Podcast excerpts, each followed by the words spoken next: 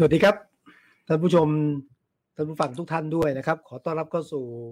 วันอวันวันออนวันนะครับ เราพบกันในช่วงเวลาประมาณทุ่มครึ่งนะฮะวันนี้จะคุยเรื่องสำคัญที่ประเทศไทยคุยกันมาแล้ว ก็ยังแก้ปัญหาไม่ได้ แต่ว่าตราบใดที่มีการถกมีการเถียงเนี่ย เราเชื่อว่าสักวันหนึ่งจะนำไปสู่การแก้ปัญหานี้ได้นะครับ โดยเฉพาะเรื่องของการปฏิรูปว่าด้วยความมั่นคงด้วยความยุติธรรมด้วยนะครับ มีหลายเรื่องเกิดขึ้น ที่กระทบกระเทือนต่อกระบวนการยุติธรรมและการปฏิรูปด้วย โดยเฉพาะยิ่งล่าสุดนะฮะเรื่องที่หนองบัวลำพูนะครับเป็นความสูญเสียครั้งยิ่งใหญ่ทีเดียวกลับมาพูดอีกทีหนึ่งว่าแล้วมันเกิดอะไรขึ้นในเรื่องนี้นะครับโดยเฉพาะยิ่งเรื่องการปฏิรูปตำรวจปฏิรูปทหารและกระบวนการยุติธรรมด้วย วันนี้เราเลยชวนนะครับ คนที่เคยอยู่ในเรื่องของตำรวจนะฮะ เรื่องของการสืบสวนคดีพิเศษ เรื่องของยาเสพติด และตอนนี้ก็เป็นคนการเมืองนะฮะที่บทบาทชัดเจนเรากำลังพูดถึงพันตุรเอกทวีสอดส่องนะครับก็ตอนนี้เป็นเลขาธิการพักประชาชาติสสบัญชีรายชื่อนะครับของพักประชาชาติด้วย และอดีตอธิบดี DSI อดีตเลขาธิการสปต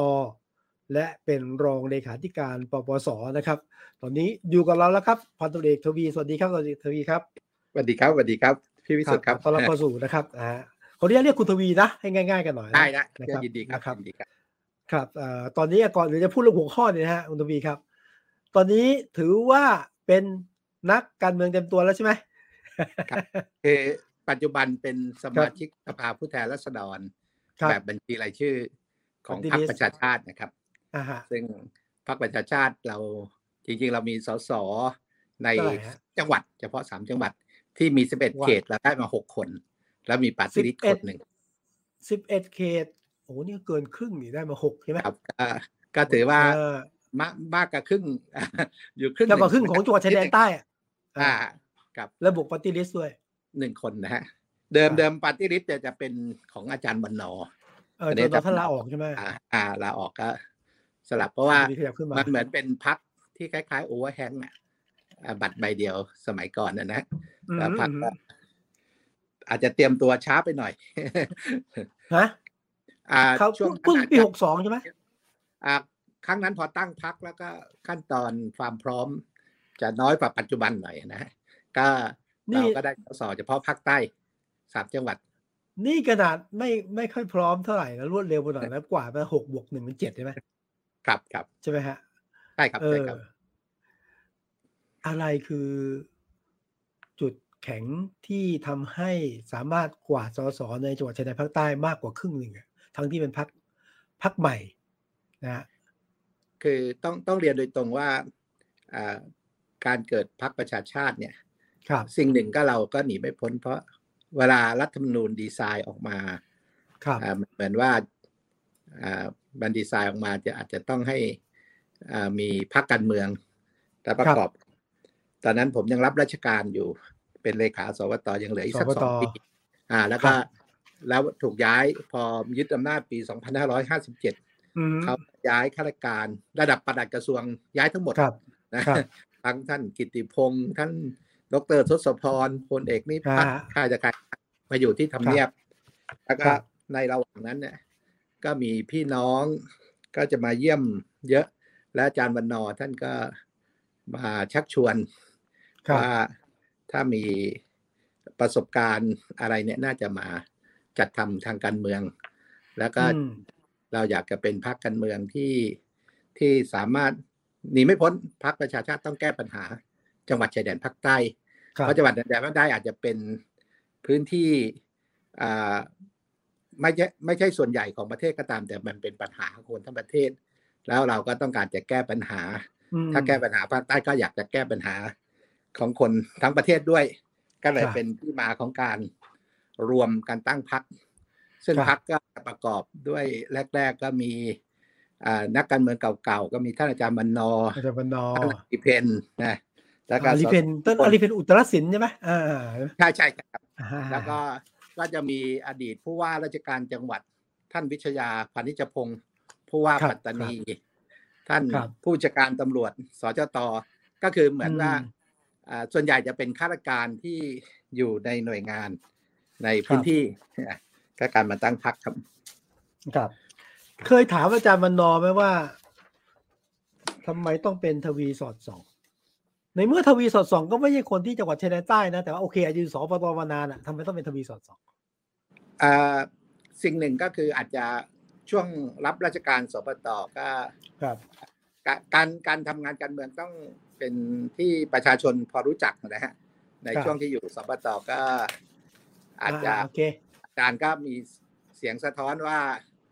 พี่น้องในสามจังหวัดยังยังมีความรักกันอยู่ ก็เลยอยากจะชวนมา แล้วก็มีหลายปัญหาก็ถ้าได้ทำต่อเนี่ยมันมันต้องแก้ทางการเมืองท่านนะครับเอ๊ะคุณทวีเป็นเลขาสปตอยู่กี่ปีอ่าผมเป็นประมาณสองปีเจ็ดเดือนก็สามปีนะฮะเป็นเมื่อปีสองพันห้าร้อยห้าสิบสี่ครับครับตอนนั้นจากรองปลัดกระทรวงยุติธรรมนะฮะก็ไปเป็นเลขาสปตเป็นข้าราชการคนแรกที่ไม่ใช่สบตที่ไม่ได้ขึ้นจากข้าราชการกระทรวงมหาดไทย ปกติสบตเนี่ย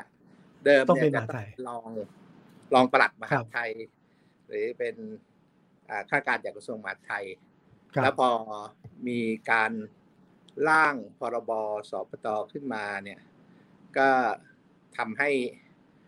ให้ไปสังกัดหน่วยงานที่ไม่สังกัดสำนักนายกอะเป็นหน่วยงานคล้ายๆตำรวจเนี่ยนะฮะหน่วยงานพิเศษ อ่าหน่วยงานพิเศษได้ไหมใช่ใช่ฮะฮะ เอ๊ะแต่ไหนพูดถึงสปตคุณทวีอะอธิบายให้ฟังหน่อย คือสปตผมเชื่อว่าหลายท่านน่ะ อาจจะไม่งงๆเนอะตกลงมันอะไรกันแน่สปตทำอะไรในภาคใต้เกี่ยวความมั่นคงไหม หรือเฉพาะเกิดคุณภาพชีวิตการดีไซน์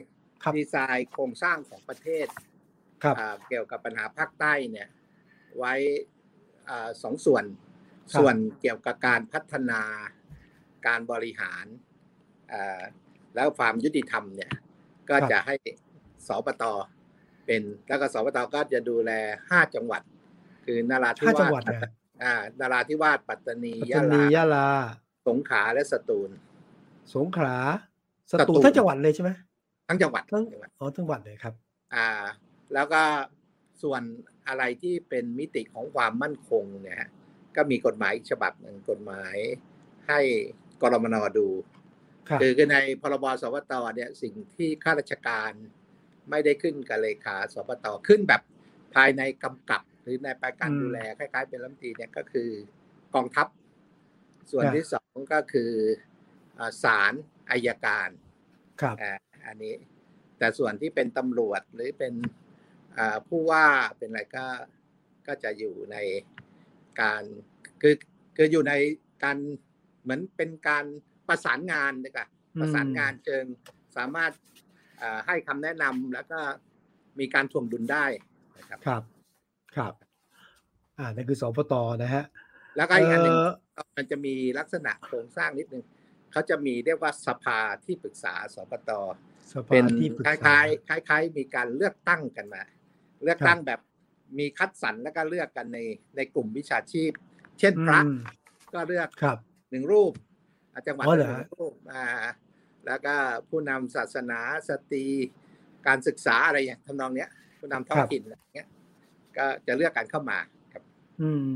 การสภาที่ปรึกษาก็เหมือนคนรู้ดีอะอยู่ในพื้นที่ทั้งห้าจังหวัด ครับ ก็คล้ายๆ เป็นเวทีที่ว่าเป็นประชาคมประชาชนตัวแทนหลายกลุ่มมาช่วยกัน ช่วยคิดช่วยทำช่วยสะท้อน เป็นตัวแทนที่แท้จริง เพราะว่าตัวแทนที่แท้จริงที่ปรึกษาเนี่ย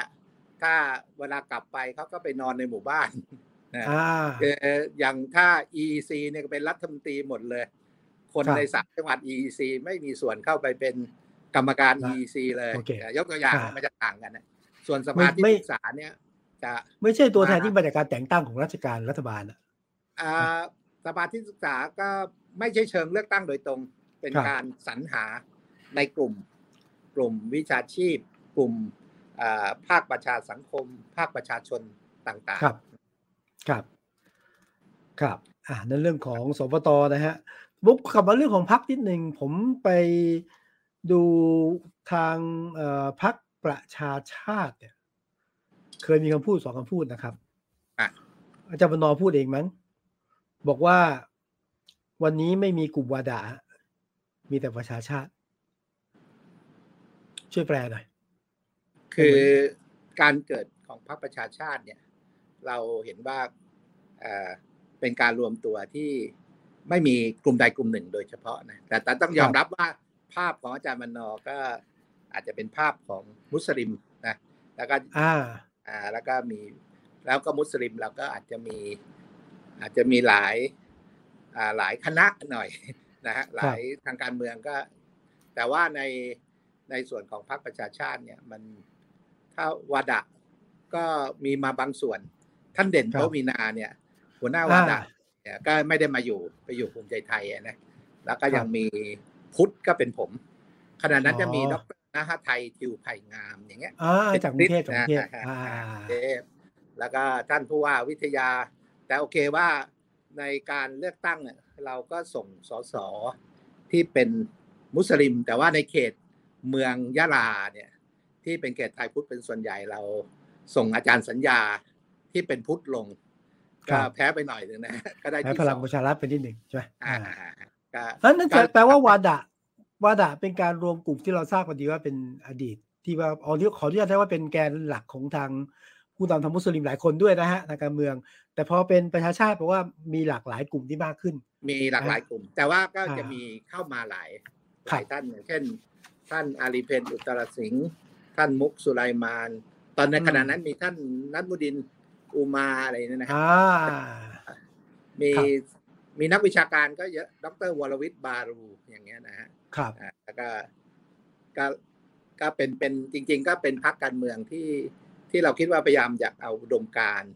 แล้วก็อยากจะเป็นพรรคการเมืองสักพักหนึ่งที่อยากให้คนทั้งมุสลิม คนพุทธ คนคริสต์ คนจีนเนี่ย เป็นเจ้าของเจ้าของลักษณะรัฐธรรมนูญเนี่ยมันดีไซน์ให้เหมือนมีมีพรรคคล้ายๆว่าภูมิภาคอ่ามันมันตัวเลขมันบังคับให้ออกมาลักษณะอย่างนั้น ครับ จะจะเรียกว่าเป็นพักท้องถิ่น หรือถ้าผมมองเองนะ มันคล้ายๆจะเป็นพักที่เรียกว่าอะไรฮะพหุวัฒนธรรมได้หรือเปล่าสำหรับพรรคประชาชาติเรานโยบายชูหลักคือพหุวัฒนธรรม ประชาธิปไตยเชิงพหุวัฒนธรรมนะครับคือให้ความเคารพในความแตกต่างหลากหลาย และก็ให้เกียรติทุกวัฒนธรรมนะครับนี่ก็คือคือเป็นหลักแล้วก็จริงๆพอตอนทำนโยบายของพรรคเนี่ย เราก็จะไปบนพี่น้องอยู่ทางภาคเหนือที่แม่ฮ่องสอนเชียงรายอะไรต่ออะไรเราก็จะเอาปัญหามา แม้แต่พี่น้องอยู่ในฝั่ง มาเลเซียเนี่ยที่ไปประกอบธุรกิจที่เป็นนักธุรกิจร้านอาหารนั้นเราก็ระดมความคิดเพื่อจะทำเป็นนโยบายพรรคการเมือง แต่เราเพลินเราไม่ได้ร่วมเป็นฝ่ายรัฐบาลจึงไม่ได้เอานโยบายไปใช้ในการแก้ปัญหา ก็อยากจะเรียนพี่วิสุทธ์นะฮะคือพักการเมืองที่ได้สสในภาคใต้ทั้งหมดนะเอาภาคใต้แล้วกันนะภาคใต้ทั้งหมดจะเป็นสีจังหวัดจะเป็นรัฐบาลหมด เช่น ในถ้าในสามจังหวัดเนี่ยพักพลังประชารัฐก็เป็นรัฐบาลรัฐบาลประชาธิปัตย์ก็เป็นรัฐบาล ประชาธิปัตย์ก็เป็นรัฐบาลครับ ส่วนอนาคตใหม่ขณะนั้นก้าวไกลเนี่ยไม่ได้ไม่ได้เป็นสสภาคใต้ครับถ้าจำไม่ผิดรู้สึกคะแนนรวมๆในสามจังหวัดของพรรคประชาชาติเนี่ยเป็นคะแนนของพรรคพลังประชารัฐภูมิใจไทย ประชาธิปัตย์ก้าวไกลรวมกันน่าจะอย่างน้อยกับพรรคประชาชาติคือสสเราก็เยอะอยู่ระดับหนึ่งนะตอนนี้ก็เลยเป็นฝ่ายค้านเดี๋ยวค่อยถามต่อไปว่ามีแฮปปี้ดีไม่มีความสุขดีไหมแต่ว่า ก็ก็ฟังดูว่าภูวัฒนธรรมนี้ไม่ได้แปลว่าจะหมายถึงเรื่องของจังหวัดชายแดนภาคใต้เท่านั้นจังหวัดชายแดนภาคใต้เท่านั้นใช่ไหมครับ มีคำพูดหนึ่งครับ ผมไปดูตอนหาเสียงครับทางพักบอกว่าปัตตานีก็คือประเทศไทย และประเทศไทยไม่ใช่แค่กรุงเทพมหานคร อันนี้คือจุดขายใช่ไหมคือคือตอนตอนนั้นเราจะเห็นว่าเวลาการเปิด เปิดพรรคการเมืองเนี่ยเปิดประชุมใหญ่เพื่อจะตั้งพรรคการเมืองก็ส่วนใหญ่ก็จะมาประชุมกรุงเทพนะครับ เราก็ไปประชุมที่ปัตตานี ก็อยากให้เห็นว่า คือคือวันนี้เราต้องยอมรับว่าเรามีความเหลื่อมล้ำเยอะนะครับ คือขณะที่ไปประชุมจนวันนี้ ตอนนั้นจังหวัดปัตตานีก็เป็นจังหวัดที่ยากจนที่สุดเอออ๋อเหรอยากจนที่สุดถ้าตัวเลขตัวเลขความยากจนนะฮะคือจังหวัดปัตตานีกับนราธิวาสจะสลับกันไปทับกันมา ครับยากจนที่สุดในประเทศไทยใช่ไหมหรือว่าของตัวใต้ถ้าถ้าตัวเลขปัจจุบันเนี่ยเรามีเจ็ดสิบเจ็ดจังหวัด เวลากรุงเทพเขาไม่เอามานับ จังหวัดปัตตานีก็จังหวัดที่ยากจน ท้ายนี่ไม่ดีนะ อันดับที่เจ็ดสิบหกนาราธิวาสเจ็ดสิบห้าส่วนยะลาจะขึ้นขึ้นมานิดหน่อยนะฮะอันนี้ก็เป็นเป็นเป็นภาพให้รวม แต่งบประมาณก็ไปเยอะนะครับ ไปทั้งสบตไปทุกหน่วยแต่ว่าคุณภาพชีวิตของพี่น้องเนี่ยยังไม่ดีนะครับอันนี้ก็เป็นเป็นประเด็นปัญหา ซึ่งการแก้ปัญหาลักษณะนี้เคยพักก็ก็คิดว่า ถ้าเรามีโอกาสเราก็พยายามอยากจะแก้ ถ้าเราไม่แก้ปัญหาเรื่องคุณภาพชีวิต คือมันอาจจะเป็นเพราะว่าในสามจังหวัดเราจัดเป็นลักษณะรัดซ้อนรัดเยอะนะครับ เรามีส่วนราชการหลายหน่วยเราก็มีกรมนไปทับไปสั่งการ ทั้งที่ส่วนราชการต่างๆ ก็จะมีพรบของเขาตัวเอง แล้วก็แม้แต่เรื่องยาเสพติดเนี่ย เราก็มีปปปสอยู่ ก็เอาไปให้กรมนดูอ่าแล้วก็เลยปัญหาต่างๆ มันก็เลยมันเป็นเป็นลักษณะการมามัดรวมกัน แต่ไม่ใช่เกิดแก้ปัญหาที่แท้จริง รัฐซ้อนรัฐแปลว่าอำนาจซ้อนอำนาจใช่ใช่ก็คืออำนาจรัฐเนี่ยที่มีตามกฎหมายเนี่ยใช้ไม่ได้ ก็มีหน่วยราชการ แม้แต่กรมนเองก็ตามก็ไอ้แม้แต่สปตเองเนี่ย ก็เวลาทั้งตำรวจทั้งอะไรถ้า ก็ต้องมารายงานสปตเป็นเป็นลักษณะนั้น แต่ว่าเพียงแต่ว่าสปตอาจจะไม่มีอำนาจเหมือนกับกรมนเป็นการส่งเสริมสนับสนุน ใช่ จะไปสั่งจะไปใช้เรื่องความมั่นคงเลยไม่ได้ใช่ไหมไม่อ่าไม่ได้ไม่ได้ แต่ว่าเป็นใช้เรื่องความเป็นธรรมได้ อ่าครับไปดูแลได้ไม่ไม่ว่ายังไงก็ตามแต่ครับในภาพผมคิดว่าภาพของคนทั่วไป และโดยความเป็นจริงนะ ตอนนี้อะพรรคประชาชาติก็เป็นพรรคที่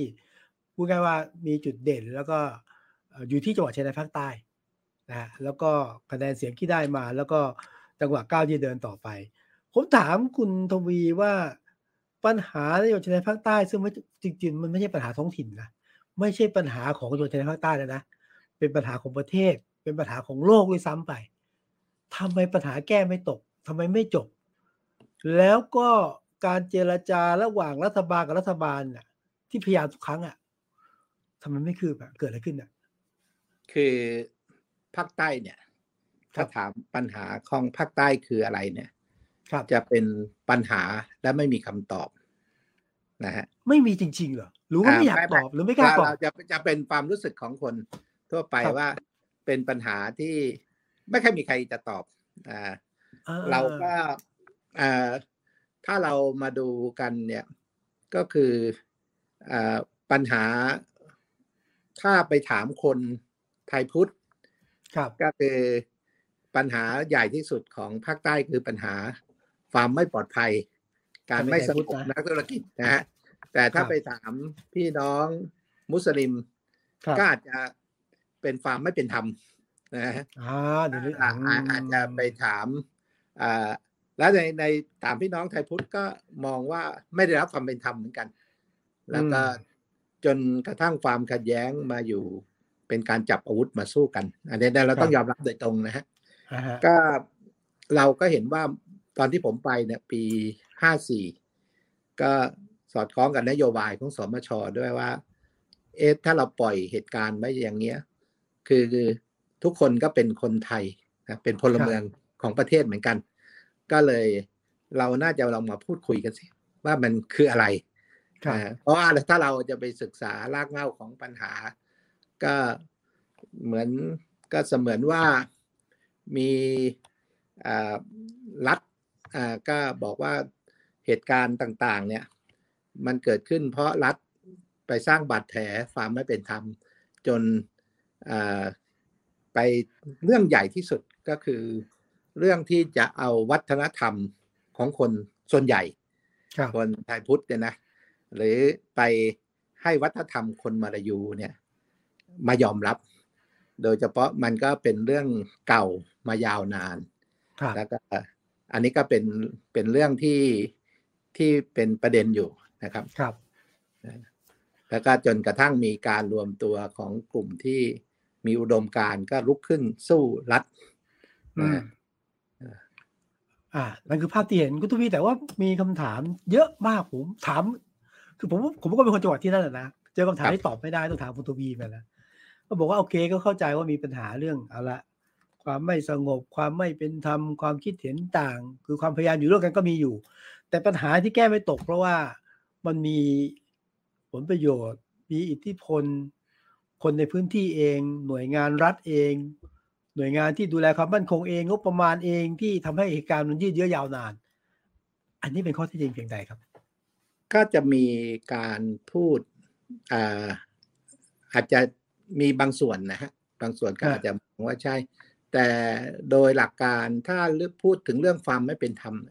ในประเทศก็มีความไม่เป็นธรรมทั้งประเทศก็มีนะฮะถ้าพูดถึงการทุจริตคอร์รัปชันก็มีไหมอาจจะมีอาจจะมีอาจจะมีทั้งประเทศนะผมผมคิดว่าปัญหาจริง ๆ เนี่ย ผมไปมองที่เรื่องการบริหาร และการปกครองนะ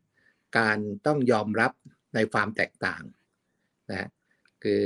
การอยู่ร่วมกันแบบพหุวัฒนธรรมให้ได้นะฮะสงวน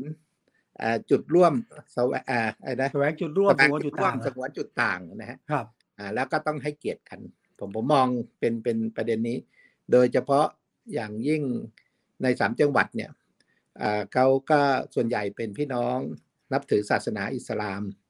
ชาติพันธุ์หรืออ่าเป็นมาลายูนะแล้วก็แล้วก็เขาก็จะมี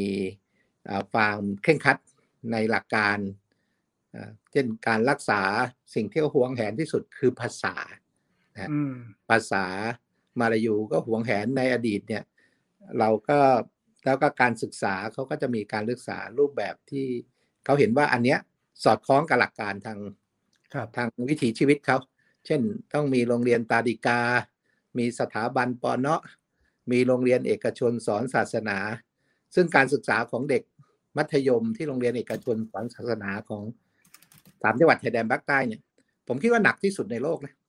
คือเราเรียนโรงเรียนรัฐของเราเนี่ยแปดชั่วโมงต่อวันที่นี่เรียนสิบหกชั่วโมงนะเพราะต้องเรียนศาสนาโรงเรียนศาสนาด้วย อ่า แล้วก็ครูสอนศาสนาเขาก็ไม่ได้มีเงินเดือนให้ นะเขามาสอนด้วยอุดมการณ์ในสมัยผมก็มีการพัฒนาการศึกษาก็รัฐบาลก็ได้ให้สองพันห้านะที่มาสอนเนี่ยได้แค่นั้นเองนะครูสอนศาสนา แล้วก็เวลาครูสอนโรงเรียนเอกชน ก็จะได้รับเงินเดือนแค่สอนสามัญก็ต้องเอาครูสอนสามัญเนี่ย ไปแบ่งปันให้กับครูสอนศาสนา ลักษณะอย่างเงี้ย มันเป็นมองว่า เหมือนเหมือนเรื่องใกล้ตัว แต่ว่าเราไม่ได้แก้ปัญหา ทั้งที่ว่าเราไปดูระดับการศึกษา การศึกษาศาสนานี่ไม่ใช่เรียนศาสนาอย่างเดียวนะคือเรียนทั้งหมดอะเรียนดาราศาสตร์ เรียนคณิตศาสตร์ เรียนอะไรแต่ในหลักการที่เขามีศาสนาอยู่ด้วยครับ เราจะเห็นได้ว่าเวลาผมไปเยี่ยมที่อียิปต์หลายครั้งเนี่ยมหาลัยอันนัสตาเนี่ยซึ่งเป็นมหาลัยใหญ่เก่าแก่ของโลกเนี่ยจบมัธยมเราเข้าไม่ได้ นะเพราะอะไรฮะเพราะมันไม่มีศาสนาเข้าไปไงอ่า ไม่ไม่ได้เรียนศาสนา แต่จบปเนาะอ่า เข้าไปเรียนได้ก็ไปได้แต่แต่แต่พอคนจบปนเนาะมาเรียนมหาวิทยาลัยไทยไม่ได้ แต่มหาวิทยาลัยใหญ่ที่สุดในโลกเราแก่ที่สุดในโลกเรียนได้ นี่คือตัวอย่างนะฮะเออนี่ก็เป็นเป็นบางทีเรื่องต่างๆ พวกเนี้ย ผมผมคิดว่ามันน่าจะเป็นเรื่องของการบริหารและการปกครอง นั่นแปลว่า แปลว่าปัญหาเหล่านี้เราก็รับรู้แต่ว่า โดยการปกครองและการบริหารยังไม่สามารถที่จะเข้าถึง หรือไม่สามารถที่จะแก้ปัญหาได้จริงๆหรือเปล่าผมคิดว่าปัญหาใหญ่ที่สุดคือความคิดของผู้แก้ปัญหาอืมอ่าผู้แก้ปัญหา จริง ๆ อาจจะมีปัญหาจริงหรือไม่จริงไหมทำไมอย่างนายกอาโทษนะอาจจะรู้จักนะคุณพงพงศักดิ์นะอ่ายะลาเนี่ยดังมากกว่านี้เขาใช้วิธี โรงเรียนธรรมวิทยาเนี่ยซึ่งเป็นโรงเรียนใหญ่เลย โรงเรียนมุสลิมใช่ไหมที่แบบว่าเหมือนว่าเป็นโรงเรียนหลักเนี่ยเขาก็ให้เกียรตินายกอามากนะคือทั้งทั้งที่นายกคนที่เป็นไม่ไม่ใช่ไม่ใช่มุสลิมนายกอาเป็นพุทธด้วย เชื้อสายจีนด้วยอ่าแล้วก็เลือกตั้งกี่ครั้งก็ได้ครับสมัยหน้าก็ไม่ได้สองครั้งเอ่อนั่นแปลว่าถ้าเข้าใจเข้าถึง ไม่ได้ที่มีปัญหาอ่าผมผมคิดว่าการเปิดพื้นที่ให้มีการพูดคุยกันเนี่ย แล้วก็เป็นทางออกอะวันนี้ทางออกของภาคใต้คือเราได้มีการพูดคุย มีอยู่ครั้งหนึ่งก็สมัยท่านปรีดีแล้วกันนะฮะ ก็จะจะมีทางออกตรงนี้ละ แต่ท่านก็ถูกยึดอำนาจสองสี่เก้าศูนย์นะนะก็หายไป แล้วก็มาสองพันห้าร้อยห้าสิบหกเนี่ย ก็ใน ก็ได้มีการพูดคุยอีกครั้ง แต่เราเห็นทางออก แต่ยังไม่มีข้อยุติของภาคใต้ซึ่งเวลาที่ที่เพราะว่าอาจจะถ้าผมตามตามช่วงหลังๆเนี่ยหลังจากมีการยึดอำนาจเนี่ย มีกระบวนการพูดคุยแต่มันไม่ค่อยคืบหน้าไงก็ก็มีข้อสงสัยว่าหนึ่งไม่คืบหน้า เพราะ เพราะเพราะอะไรก็ตามแต่ หรือเป็นเพราะว่ามีคนตั้งข้อสังเกตนะว่า ที่คุยไม่ใช่ตัวจริง ถ้าข้อมูลข่าวสารเขาเป็นเขาเป็นตัวจริงนะข้อมูลข่าวสารตัวจริงเหรออ่า แต่ว่าเขาต้องพูดโดยเสรีภาพเลยเขาต้องมีเสรีภาพในการพูดเลยไม่ใช่เราไปกำหนด TOR ซะจนจนพูดไม่ได้นะครับอันนี้ก็แต่ว่าอันนี้ก็คือผมคิดว่าในความเห็นของผมเนี่ย อันนี้คือเป็นทางออกของจังหวัดชายแดนภาคใต้ แต่ยังไม่มีข้อยุติข้อยุติก็คือ ช่วงหลังๆนี่ก็ทราบว่าภายในนะ ทราบว่าสตรีชาวพุทธคนคนพุทธเนี่ยก็ข้ามรัฐบาลเข้าไปพบกับกลุ่มเห็นต่าง ซึ่งเขาก็บอกว่าทุกคนที่อยู่ในสามจังหวัดเนี่ยก็ถือว่าเป็นพี่น้องเป็นคนปัตตานีปัตตานีอาจจะเป็นนับถือศาสนาอะไรก็ไม่ไม่เป็นไรก็ถือว่าเป็นด้วยกัน แต่ว่า ปัญหาหนึ่งก็คือว่าเราไม่ควรจะผูกขาด ให้คนจากส่วนกลางไปพูดคุยอย่างเดียวไงอ๋อน่าสนใจ เพราะว่าปัญหาตอนนี้ตอนนี้คณะเจรจาส่วนใหญ่เกือบทั้งหมดแหละเกือบทั้งหมดเนี่ยมาจากในส่วนกลางอะและประชาชนในพื้นที่ในสมัยผมเนี่ยผมเอาผู้ว่าไปด้วยนะ เวลาไปก็สภาที่ปรึกษาก็เป็นมุสลิมอ่ามาเป็นตัวแทนของประชาชนเนี่ยมีประชาชนในพื้นที่ด้วยใช่ไหม ที่เขาเยอะเลย คือคือทหารก็ทหารในพื้นที่ไงนี่นี่ก็เอาทหารนอกพื้นที่ไปอืมโอเคคือเราเราเพียงพูดคุยเพื่อมีประเด็นมาพูดคุยเท่านั้นนะฮะเดี๋ยวนะพูดคุยเพื่อให้มีประเด็นมาพูดคุยแต่ก็ไม่ได้พูดคุยเพื่อเจรจาหรือหวังผลได้ยังถึงเจรจาเราดูว่าจะมีประเด็นอะไรมาพูดคุยเช่น ประเด็นในด้านการศึกษาศาสนาวัฒนธรรมจะเอาอย่างไรนะประเด็นทาง คืออย่างอย่างน้อยสิ่งที่เขาเรียกร้องอันหนึ่งก็คือเขาอยากจะมีสถาบันภาษามลายูครับ เพราะวันนี้ต้องยอมรับว่าภาษามลายูเนี่ย ภาษาที่พูดมากกว่าหนึ่งประเทศเนี่ย เป็นภาษาตะกลเลยภาษามลายูเนี่ย เป็นอันดับไม่ถึงสิบของโลกนะอินโดนีเซียสองร้อยกว่าล้านคนครับมาเลเซีย สิงคโปร์เนี่ย เป็นคนจีนก็ภาษามลายูเป็นภาษาราชการ บูไนเดี๋ยวนี้เขมรก็พูดภาษามลายูแต่ว่าเขาก็หยอกว่าเออ ภาษามลายูเนี่ย ตัวอักษรยาวีเป็นของคนปัตตานี ปัตตานีเขาเนี่ยทำไมไม่พัฒนาอันนี้นี่คือตัวอย่างนะคือคือบางทีเขาก็บอกเออจะน่าจะมีสถาบันภาษามลายูเข้ามาหน่อย ไปจัดโตโตวาทีจัดในสิ่งต่างๆ เพื่อจะมีการพัฒนาภาษา จะมีการสื่อสารทางช่องนี้ไหมเนี่ยคือรัฐบาลยังไม่แสดงความชัดเราอาจจะยังเดินทางไม่ถึงเป็นภาษาราชการก็อาจจะเป็นภาษาการทำงานก็ได้นะนี่นี่คือตัวอย่าง ถ้าถ้าสมมุติว่ารอบหน้าประชาชาติเป็นรัฐบาลและดูแลจังหวัดชายแดนภาคใต้ด้วยประเด็นพวกนี้นะคิดว่าสถานการณ์จะขี้คายลงไหมหรือว่าจะเห็นทางออกที่ชัดเจนขึ้นไหมครับ คือเราคิดว่าเราเป็นคนรู้ปัญหา อาจารย์มนอต้องรู้ปัญหา อ่าสสหลายคนก็รู้ปัญหา ถ้าเรามีส่วนได้ร่วมรัฐบาล เราก็ต้องส่งเสริมสนับสนุนอ่าแล้วก็การพูดคุยก็น่าจะมีแนวทาง แต่ผมก็หนีไม่พ้นสุดท้ายก็อาจจะมีรูปแบบการบริหารและการปกครองที่อยู่ในรัฐธรรมนูญไทยนะไปสู่จุดนั้น แล้วก็ผมผมคิดว่าวันนี้เราปล่อยให้มีข้อตำหนิ เราไปพูดที่ไหนก็คนปัตตานีทำไมยากจนที่สุดนะการศึกษาก็ด้อยปล่อยให้ยาเสพติดแพร่ระบาดไม่จบสิ้นมากที่สุดอะไรเงี้ยเพราะว่าเขาก็เหมือนมีความรู้สึกว่ายาเป็นสิบเป็นสิ่งที่ไม่ว่าพุทธมุสลิมเรารับไม่ได้ก็เหมือนกันอ่าเนี่ยนี่นี่ก็เป็นการซ้ำเติมเป็นจุดเชื้อให้ว่ารัฐบาลเหมือนจะทำลายมนุษย์ของเขาทำลายลูกหลานเขา เมื่อกี้คุณทวีพูดถึงอาจจะต้องมีรูปแบบอะไรพิเศษใช่ไหมการปกครองอะไรพิเศษ ซึ่งอยู่ภายใต้รัฐธรรมนูญเนี่ย พอจะขยายภาพให้เห็นว่าจะเป็นยังไงยืดอยู่บนโต๊ะพูดคุยมากกว่า ถ้าเราอ่าผมก็เคยถามคณะพูดคุยว่าเขาอยากจะเป็นแบบกรุงเทพมหานครไหมอยากจะเป็นแบบพัทยาไหมหรือเจ้าอยากเป็นรูปแบบใด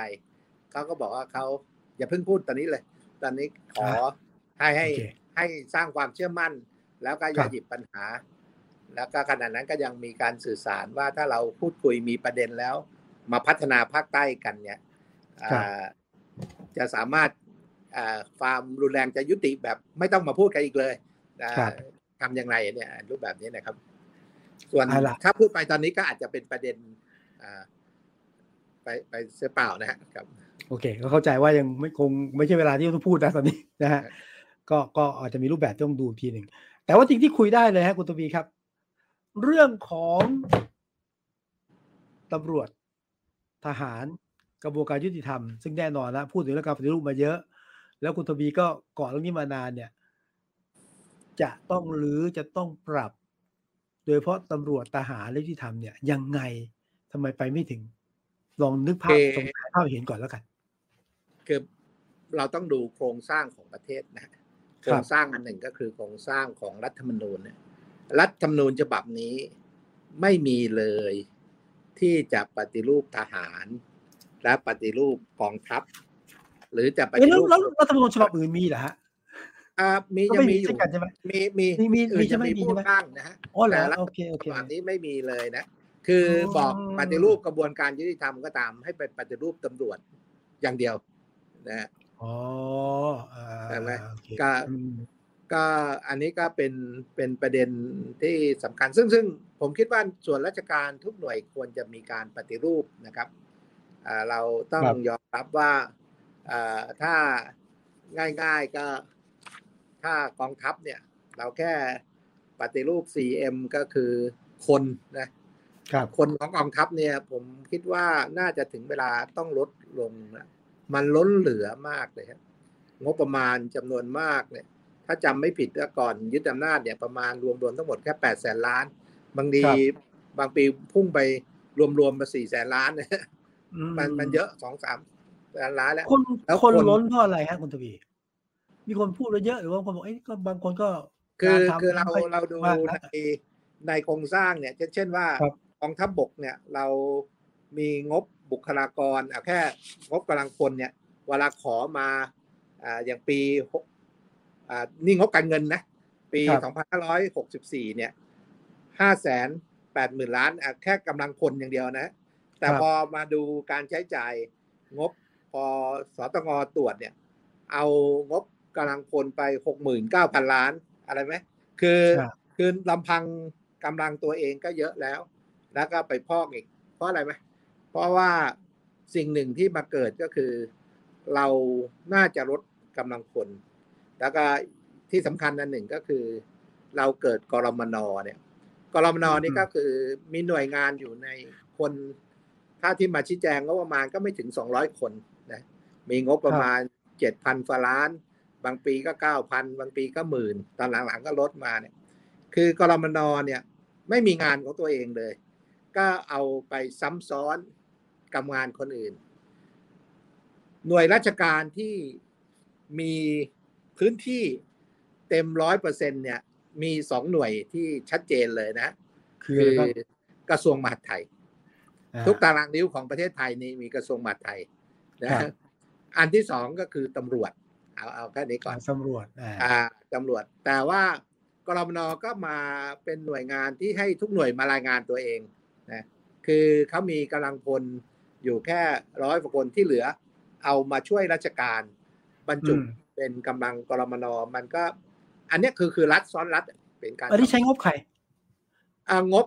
ก็ตอนหลังมาตั้งไปที่สำนักนายก แต่คนภายในเป็นทหารไงเป็นทหารนะเกิดมาอยู่ที่ก็งบประมาณแผ่นดินนะนะเราเราจึงเห็นตัวเลขว่าเนี่ยโอ้พอพอปีหนึ่งของงบมา เอ๊ะทำไมพอไปดูรายจ่ายจริงให้บุคลากร กับเพิ่มเป็นหมื่นหมื่นล้าน ก็อ๋อเขารับเงินสองทางไงรับเงินจากคุณทวีว่าจ่ายนี่คือรับนี่คือรับสองทางใช่ไหมก็ก็เป็นเบี้ยเบี้ยเบี้ยอย่างชีพเบี้ยอะไรเอาพูดง่ายว่าจะมีเงินมีเงินเดือนแต่ว่าทำงานที่หน่วยงานรับเบี้ยยังชีพหรือเบี้ยเลี้ยงเป็นบรรจุเป็นกำลังพลกรมนก็รับรับตรงนั้นรับอันนี้รับอ่ารับเงินเดือนว่าเถอะเจ็ดพันกว่าบาทถึงเก้าพันบาทอะไรเงี้ยนะครับครับอ่าซึ่งซึ่งลักษณะอย่างเงี้ยผมผมคิดว่าอ่า คือปฏิรูปกองทัพเนี่ยต้องปฏิรูป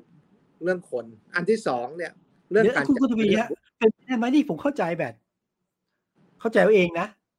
เมื่อก่อนมนก็เป็นเป็นหน่วยงานที่ทำงานเรื่องความลับเป็นหลักอะนั้นอาจต้องใช้คนที่มีคุณภาพ อาจต้องใช้อุปกรณ์เทคโนโลยี อาจต้องใช้งบที่ไม่ต้องชี้แจงอะเลยต้องใช้งบสูง ถ้าผมเข้าใจนี้จะเป็นจะจะได้ไหม หลักการ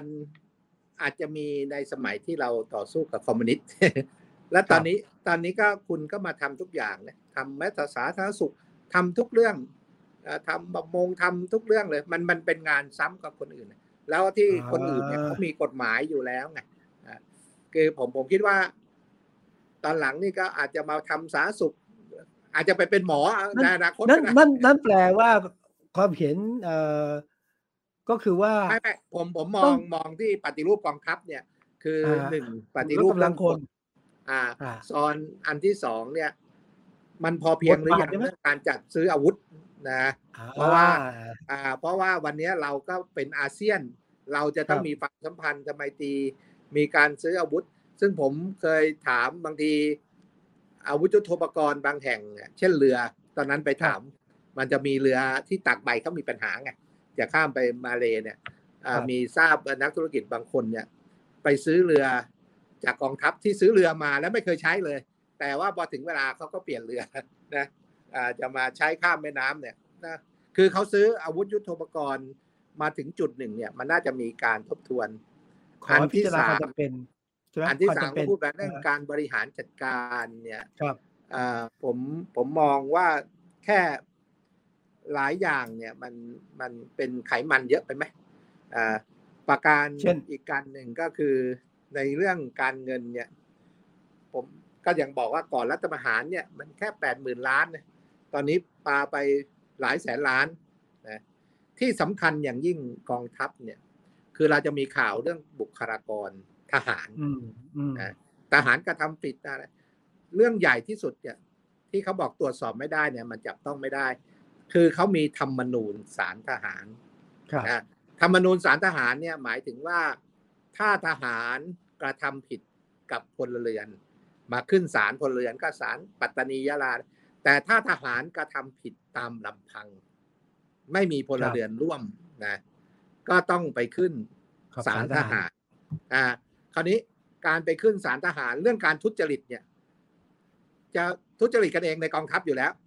แต่พอไปขึ้นศาลทหาร ผู้พักษาศาลทหารเนี่ย ถ้าเกิดผู้อนุมัติเงินอ่าอย่างเช่น GT สองร้อยแล้วกันอ่าสมมติว่าผู้อนุมัติเนี่ย มียศใหญ่กว่าจะปปชชี้มูลว่าความผิดถ้าต้องไม่ให้ไปศาลทุจริตนะอ่าที่เราตั้งศาลทุจริตเนี่ยกลับไปตั้งไปที่ศาลทหาร เพราะศาลทหารก็เป็นเรื่องของทหารโดยเฉพาะใช่ไหมครับแต่งเพราะไม่มีพลเรือนร่วมด้วยเขาอ้างว่างี้นะครับ แล้วก็พอก็เหมือนว่าคน นั่งเป็นจำเลยเนี่ยยศใหญ่ว่าคนตัดสินอีกยกตัวอย่างอย่างเงี้ย คืออันนี้มีข้อสังเกตนะอ่าผมผมคิดว่าเราต้องน่าจะปฏิรูปปรับปรุงนะฮะเพราะว่าคือเราเดินทางมาถึงวันนี้ คือทหารถ้าทหารเป็นเรื่องวินัยทหารเป็นเรื่องอะไรแต่ว่าถ้าเป็นอาชญากรรมที่กระทบกับประชาชนสูงสูงเนี่ย การทุจริตก็ประมาณอะไรเนี่ย ควรที่จะมาสู่ศาลอาญาทุจริตเหมือน เหมือนผู้พักษากระทำความผิด เหมือนตำรวจกระทำความผิด เหมือนปปชกระทำความผิดเนี่ยนะผมยกตัวอย่างนะครับคือผมคิดว่าในรัฐธรรมนูญฉบับนี้เราไม่มีพูดถึงการปฏิรูปกองทัพเลยนะครับองค์กรอิสระก็ไม่มี แล้วก็ศาลก็ไม่มีนะแล้วกระบวนการยุติธรรมเราจะมีเฉพาะตำรวจครับ แล้วก็ที่ที่สำคัญก็เอานิดหนึ่งของทหาร เมื่อสองปีที่แล้วมีเหตุที่โคราชนะนั่นก็คือตัวอย่าง แล้วก็เมื่อสองวันนี้ก็มีการมาโยงเรื่องจัดซื้อบ้านอะไรเงี้ยบ้านเนี่ยฮะคือลักษณะเนี้ยผมยกตัวอย่างถ้าเกิด พบว่าผู้กำกับชากระทำความผิดเนี่ย ต้องให้ปปชไต่สวนและต้องส่งศาลทหาร พอไปศาลทหารนะบางทียศของคนตัดสินน้อยกว่า คนเป็นผู้ต้องหาจำเลยแล้วก็คดีก็ล่าช้า ที่ภาคใต้ที่เราพูดกันมากก็คือ ท่านสวฟักมุดินบอตอเป็นเจ้าของโรงเรียนดารุสลามที่เป็นโรงเรียนนักเรียนมากที่สุดในจังหวัดนราธิวาสท่านถูกยิงเมื่อปี 4950 ใช่ไหมครับแล้วว่าวันนี้เรื่องก็ยังคาอยู่ศาลทหารปัตตานีเพิ่งตัดสินก็อยู่อุทธรฎีกา ถ้าเป็นศาลพลเรือนเนี่ย วันนี้ตัดสินศาลฎีกาไปหมดแล้ว ไม่นานขนาดนั้นนี่นี่คือตัวอย่าง เขาก็หยิบมาว่า ผมผมคิดว่า คือกองทัพก็ควรจะปฏิรูปนะฮะแต่เราผมผมขออนุญาตย้อนไปที่หนึ่งย้อนย้อนย้อนไปที่หนึ่งฮะอย่างเช่นตัวอย่างที่เกิดขึ้นสดๆร้อนๆก็คือนี่แหละเอ่อเรื่องกรณีที่มีการร้องเรียนเรื่องการบ้านจัดสรรใช่ไหมของทหารครับบ้านจัดสรรเออเอาไงว่าถูกกล่าวหาว่าแล้วกันนะ มีการกินหัวคิวเปอร์เซ็นต์กี่เปอร์เซ็นต์หักไปให้ใครให้ใครทีนี้คุณทวียกตัวอย่างว่าใช่ใช่ใช่เอาว่าเอาว่าเอาว่าเป็นข้อกล่าวหาแล้วกันนะ แต่ว่าคุณทวีก็เลยบอกว่าเรื่องอย่างนี้ถ้าเป็นคดีทั่วไปต้องเข้าสู่ปปชแต่เรื่องนี้คดีนี้ครับปปชไต่สวน แต่ไต่สวนเหมือนกันเวลาปปชชี้มูลเนี่ย ต้องไปศาลทุจริต อ่า อ่าการทุจริตก็เป็นศาลที่ต้องการปราบปรามทุจริตแต่ถ้าเป็นทหารต้องไปศาลทหาร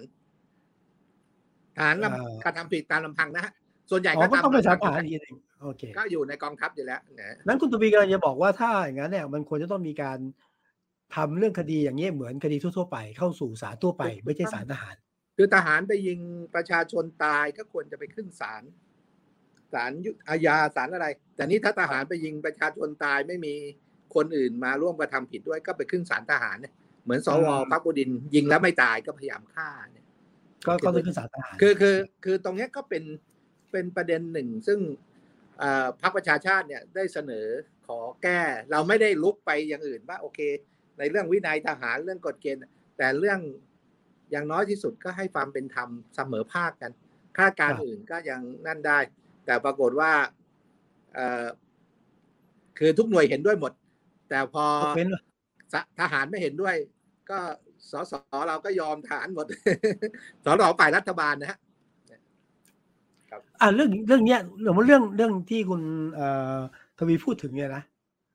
การถ้าถ้ามีการสอบสวนอ่าต้องเข้าสู่กระบวนการยุติธรรมเหมือนคดีพลเรือนทั่วๆไป อย่างนี้ถูกไหมฮะถูกต้องถ้าอย่างนี้เนี่ยถ้าเรื่องนี้ถ้าปปชชี้มูลว่ามีการทุจริตกันจริง อ่ายกตัวอย่าง มีการปฏิบัติหน้าที่ปปชก็ต้องส่งให้อายการอายการสูงสุด แต่นี่ปปชต้องส่งให้อายการศาลทหารครับ มีตัวอย่างอาจจะไม่ใช่เชิงเรื่องการเมืองมีตัวอย่างชัดเนี่ยที่มีการปีห้าสามมีประชาชนมาเดินขบวนแล้วก็ถูกตายเก้าสิบเก้าศพนะฮะก็มีตอนนั้นปัตตานีใช่ไหมไม่ที่ที่กรุงเทพเลยกลางเมืองอ๋อกรุงเทพอ๋อโอเคโอเคโอเคผมเข้าใจว่าเป็นที่ครับคดีเนี้ยปรากฏว่าเดิม พอบอกว่าฐานกระทำความผิดไม่มีพลเรือนร่วม ก็ส่งไปให้อายการศาลทหาร พออายการศาลทหารสั่งไม่ฟ้องเนี่ย คดีลักษณะอย่างเงี้ย ปกติถ้าเป็นศาลอาญาศาลจังหวัดต่าง ๆ เนี่ย ถ้าอายการไม่ฟ้องผู้เสียหายฟ้องเองได้ แต่ถ้าไปอยู่กับศาลทหาร ผู้เสียหายก็ฟ้องเองไม่ได้นะต้องให้การฟ้องอย่างเดียว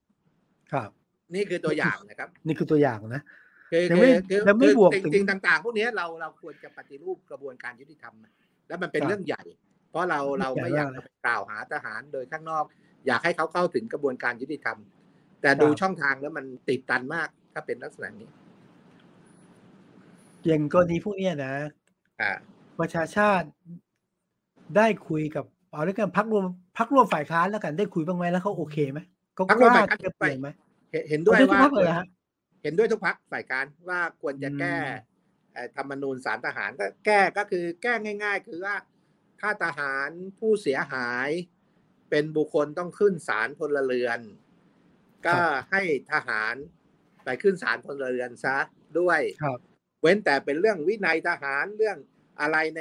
ในหน่วยทหาร ขนาดขนาดขอแก้ว่าถ้าทหารไปยิงทหารตายโอจะไปขึ้นศาลทหารเนี่ยเราไม่ว่าทหารยังน้อยใจเลยว่าทำไมว่า ไม่ขึ้นศาลพลเรือนเหมือนคนอื่นหมดนะศาลพลเรือนก็ศาลยุติธรรมมันมีสามครับศาลนะครับอันนี้คือตัวอย่างนะ แล้วนี่สิ่งตัวอย่างต่างนะๆพวกนี้มันก็เอ่อคือภาคอื่นจะไม่รู้ แต่ภาคใต้เราจะรู้ไงเรามีปัญหาลักษณะอย่างนี้เยอะครับเหมือนเหมันยุ่งยากมาก แล้วก็การเข้าหาความยุติธรรมมันไม่ใกล้ เหมือนอืมที่อื่นมันไกลเหลือเกิน มันยากครับเย็นเหลือเกินครับแล้วก็เป็นจุดหนึ่ง เมื่อ ความเป็นธรรมตามกระบวนการยุติธรรมมันยากเนี่ย ก็เป็นเป็นส่วนหนึ่ง เมื่อเป็นบ่อเกิดขสัองงคมไม่ยุติธรรมแล้วหนึ่งใช่ไหมมันก็ไปสู่ความขัดแย้งครับ ครับเมื่อสักครู่คุณทวีพูดถึงเรื่องภารกิจส่วนหนึ่งนี้นะผมเข้าใจว่า ก็ทำภารกิจหลายอย่าง ซึ่งอาจจะไปทับซ้อนอะเป็นไปได้ไหมคือผมว่าข้อเสนออันนึงด้วยเปล่าที่แบบกันก็ทหารก็ทำหน้าที่ของทหารชัดเจนมากขึ้น เชี่ยวชาญเรื่องการมั่นคงความปลอดภัยก็ดูแลไปครับ แต่ไม่ทับซ้อนด้วยนะอ่าครับ เออผมลืมบอกผมท่านผู้ฟังผมท่านคิดผู้ว่าชมกรณีนะใช่ครับควรจะปฏิรูป หรือควรจะยุบด้วยซ้ำไปนะกรมนยุบนะเลยเหรออ่ายุบเลยเหรอคือคือคือกรนเพิ่งเกิดเมื่อเมื่อปีปฏิวัติของพลเอกสนธิปฏิวัติเนี่ยแล้วก็ถ้าไปดูในกฎหมายกรมนเนี่ยองค์ประชุมไม่ครบอีก แต่เนื่องจากว่าเสนอโปรดเกล้ากฎหมายมาแล้ว กฎหมายราชฉบับที่องค์ประชุมไม่ครบเนี่ย ตกหมดเป็นโมฆะหมดครับ แต่โอเคว่าคำว่ายุบผมไม่ใช่หมายความว่าภารกิจอันไหนมีความสำคัญ ก็จำเป็นต้องมีอยู่ แต่ว่าวันนี้กรมนเนี่ย ได้รับงบประมาณเยอะมากอะอย่างที่เราคุยกันก่อนเนี่ยกรมนได้รับงบสักเจ็ดพันล้าน ท่านทราบไหมว่าพันล้านสภาเกษตรกรเนี่ยที่ต้องดูแลเกษตรกรเกี่ยวกับพืชครับเกี่ยวกับสัตว์ เกี่ยวกับประมง และเกี่ยวกับอื่นๆ เช่นเป็นเกลือพวกอะไรพวกเนี้ยเรามีตัวแทนเลือกมาจากอำเภอตำบลจังหวัดเอ่อมีคนต้องเยอะ แล้วก็เป็นความใฝ่ฝันของรัฐธรรมนูญปี 50 ที่อยากครับให้มีสภาเกษตรกรเนี่ยเป็นฟังเสียงเกษตรกรจริงเนี่ยอ่าก็พบว่าให้เงินเขาไป300ฟล้านเนี่ย และทุกจังหวัดต้องจัดประชุมอะนะอ่าคือแค่ประชุมเขายังประชุมไม่นี่ครบเลย นี่หมายถึงเอ่อทั่วประเทศใช่ไหมทั่วประเทศ สาคืมอให้เท่าไหร่ให้นะสามให้สามร้อยภกว่าล้านเนี่ยคือสภาเกษตรกรรู้สึกจะประธานก็คือท่านประพัฒน์ปัญญาชาติรัฐอ๋เป็นอคนอดียะตรัลาฐมนตรีอดีตรัฐมนตรีช่วยอ่าช่วยอ่าครับเกษตรนะนะครับเป็นกระทรวงทเมื่รัอพย์เมื่อการเมื่อสองวันเนี่ยผมได้ประชุมกับสภาเกษตรกรว่าเออครับยะลาเราเนี่ยอ่าเป็นบ้านบ้านบ้านท่านอาจารย์นะฮะยะลาเนี่ยเอ๊ะเกษตรกรสภาเกษตรยังไงบอกโอ้เดิมเนี่ยยะลาเคยได้ยางพารา มีครับเกือบสองล้านไร่ แล้วก็หลายปีที่ผ่านมายางพาราเป็นโรคใบร่วงนะคือน้ำยางเนี่ยจะเหลือสัก 30%ก็ไม่ได้แก้สักทีนะเคยมีรายได้ปีละ 20,000 ล้าน ก็เหลือ 5,000 ล้านเนี่ยเขาก็อยากว่าเอ๊ะทำยังไงจะมาแก้ปัญหายางพาราเดี๋ยวนี้สภาเกษตรกรรวมตัวก็ราชพัฒยะลาทำนักวิจัยขึ้นมาเอง เพราะว่าความจริงจังในการแก้ปัญหา คืออยู่ๆเงินในกระเป๋าประชาชนเนี่ย หายไปหมื่นห้าพันล้านของยาง แทนที่จะสองหมื่นล้านนี่ได้ฟังจากสภาเกษตรกรครับเขาก็บอกว่าเอ่อเนี่ยเนี่ยคือตัวอย่างคือสภาเกษตรกรมีความคิดที่ดี ๆ มากครับ คือทำยังไงจะต่อยอดทำยังไงจะมีเกษตร คือคือมันมันเกิดจากการรวมตัวครับครับ คือคือไม่งั้นเราก็ส่งมอบความยากจนครับ จากรุ่นพ่อไปรุ่นลูกไปไม่มีสิทธิ์จบสิ้นครับ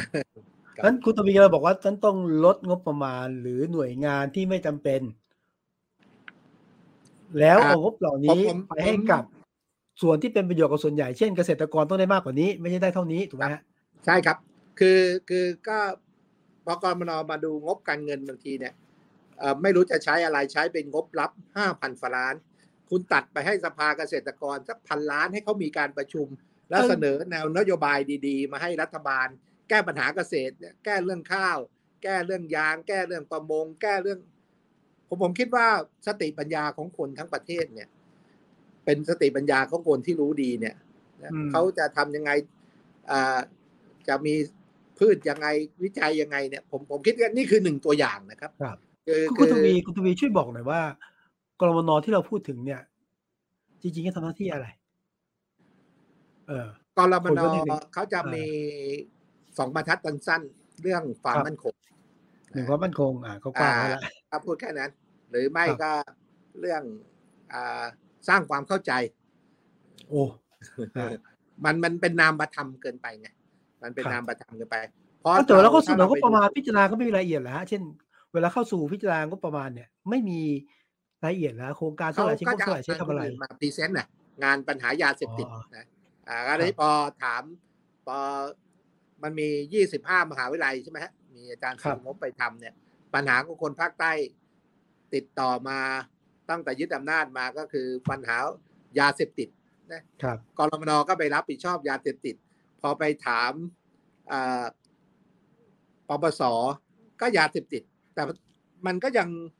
ลักษณะอย่างเงี้ย คือมันจับต้องได้ยาก แต่ว่าเราถ้าเรามาใช้ในเรื่องที่เป็นคุณภาพชีวิตของประชาชนจริง เช่นถ้าเอางบนี้มาต่อสู้ความยากจนมาสร้างมนุษย์ให้มีความรู้นะมาพัฒนาการศึกษา อันนี้อันนี้ก็เป็นตัวอย่างหนึ่งนะครับ คือคือหมายถึงว่าการปฏิรูปกองทัพเนี่ยคือให้ต้องให้คนในกองทัพปฏิรูป แต่ว่าขอให้กองทัพไปทำหน้าที่ของกองทัพนะฮะแล้วอันไหนที่ไขมันมันมีคนเยอะเกินไปเนี่ยแค่ทหารเกณฑ์ปีละเป็นแสนคนเนี่ยก็ดีอยู่แล้ว ถ้าคุณอยากได้ข่าวก็เอาทหารเกณฑ์ที่ส่งมาเนี่ยก่อนที่เขากลับไปพักที่บ้านเอาให้เอาข้อมูลมาเรื่องไหนเป็นเรื่องความมั่นคง ถ้าคุณบริหารเป็นมันจะดีกว่านี้กันทหารเกณฑ์ควรต้องมีอีกไหมอ่ามันก็มีหลายทฤษฎีคิดนะฮะอ่าทฤษฎีที่ยกเลิกการเกณฑ์ทหารก็มีแต่ว่าผมผมคิดว่าพรรคประชาชาติเราจะมองเรื่องความมั่นคงเนี่ย เราจะมองความมั่นคงของมนุษย์สำคัญคือความมั่นคงของประเทศ ความมั่นคงของประชาชนเนี่ยการนี้ประชาชนในสามจังหวัดมันยังไม่มั่นคงไงมันยังอยู่ในชั้นความยากจนอยู่นะครับครับครับนี่ก็ก็ปฏิรูปแรกคือปฏิรูปกองทัพเดี๋ยวเห็นพี่วิสุทธ์ว่าจะถามปฏิรูปอันอื่นเดี๋ยวก็เชิญนะเดี๋ยว ลืมแจ้งท่านผู้ชมท่านผู้ฟังอยู่ว่า ฝากคำถามฝากคอมเมนต์ได้นะฮะเดี๋ยวสักครึ่งชั่วโมงก็จะประมวลคำถามคอมเมนต์มาคุยกับคุณทวีนะครับไม่ว่าท่านที่ชมอยู่ทาง Facebook นะฮะทางยูทูบหรือกระทั่งขับเฮาที่กำลังชมเราอยู่ฟังเราอยู่นะครับ ก็ส่งคำถามความเห็นมาได้เดี๋ยวทีมงานรวบรวมขึ้นมานะครับ จะหยิบประเด็นปัญหาหรือข้อคิดเห็นมาคุยกันนะครับ คุณตวีฮะนี่คือเรื่องของกองทัพละผมผม ผมถามว่ามีความเป็นไปได้ไหม หรือความยากที่จะปฏิรูปกองทัพมันคืออะไร คือปกติทางการเมืองเนี่ยเขามีสถาบันการเมืองคือพรรคการเมืองเดี๋ยวเดี๋ยวนี้สำหรับประเทศไทยสถาบันการเมืองที่เกิดขึ้นมาก็คือกองทัพ เดี๋ยวนะผมขีดเส้นใต้เลยนะ อ่าสำหรับประเทศไทย ขึ้นขึ้นก็มีมีกองทัพ คือในทั่วไปในระบอบประชาธิปไตยสถาบันการเมืองพรรคการเมือง ก็คือพรรคการเมือง อ่าตอนนี้เป็นกองทัพ แล้วก็กองทัพก็ต้องยอมรับว่าในตลอดเส้นทางการเป็นประชาธิปไตยเนี่ย ก็มีการยึดอำนาจ โดยกองทัพ พอยึดอำนาจมาก็คือสร้างเป็นรัฐรวมศูนย์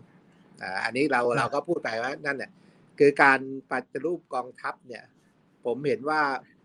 วันนี้อย่างที่ผมพูดเนี่ย คือเมื่อประเทศอยู่ในภาวะยากจนอย่างเงี้ย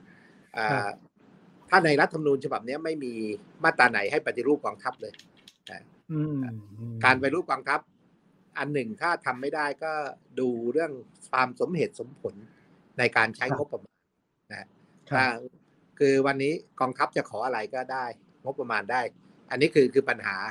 ปัญหาหนึ่งที่ที่เกิดขึ้น แล้วก็พอ ตัวเองงานไม่ค่อยเยอะนัก ก็ทำทุกเรื่องที่ซ้ำซ้อนกับหน่วยราชการอื่น โดยมีอ่าผมผมคิดว่าอันนี้ก็คือคือเราน่าจะถึงเวลาปฏิรูปใน 4M ที่ผมพูดเมื่อสักครู่เนี่ยนะรวมถึงอ่าถ้าเรามันไม่ใช่ปฏิรูปแค่กองทัพอย่างเดียวนะ ผมก็คิดว่าเราน่าจะต้องปฏิรูประบบราชการ จากส่วนกลางที่มันเป็นหัวโตมากอะ ให้เล็กลง แล้วก็เราควรจะถึงเวลาจะกระจายอำนาจ กระจายงบประมาณ หรือถ่ายโอนหน่วยงานเนี่ย ไปอยู่องค์กรปกครองส่วนทั้งถิ่น อย่างจริงจังสักทีนะครับ แต่ส่วนหนึ่งเป็นเพราะอย่างนี้ได้ไหมฮะสถาบันการเมืองก็ไม่ไม่ไม่กล้าพอไม่แกร่งพอที่จะทานที่จะต้านหรือที่จะกล้าที่จะปฏิรูปจริง ๆ ก็ อันนั้นก็เป็นส่วนหนึ่ง เพราะว่าเวลายึดอำนาจสถาบันการเมืองก็อ่อนแอไปนะฮะเราเราต้องยอมรับว่าสถาบันการเมืองเนี่ยมันล้มลุกคุกคานมากพรรคการเมืองล้มลุกคุกคานมากแล้วก็อีกอย่างหนึ่งคือพอเราสร้างรัฐธรรมนูญมาเนี่ยครับก็เหมือนทำให้พรรคการเมืองอ่อนแอคนที่การแต่งตั้งหรือมา อำนาจสามฝ่ายเนี่ยมันมีสี่ฝ่ายขึ้นมา คือรัฐอิสระหรือองค์กรอิสระขึ้นมาอีกยกตัวอย่างครับ คือผมผมคิดว่าวันนี้เราเหมือนมีการเรียกร้องหลายยุคสมัย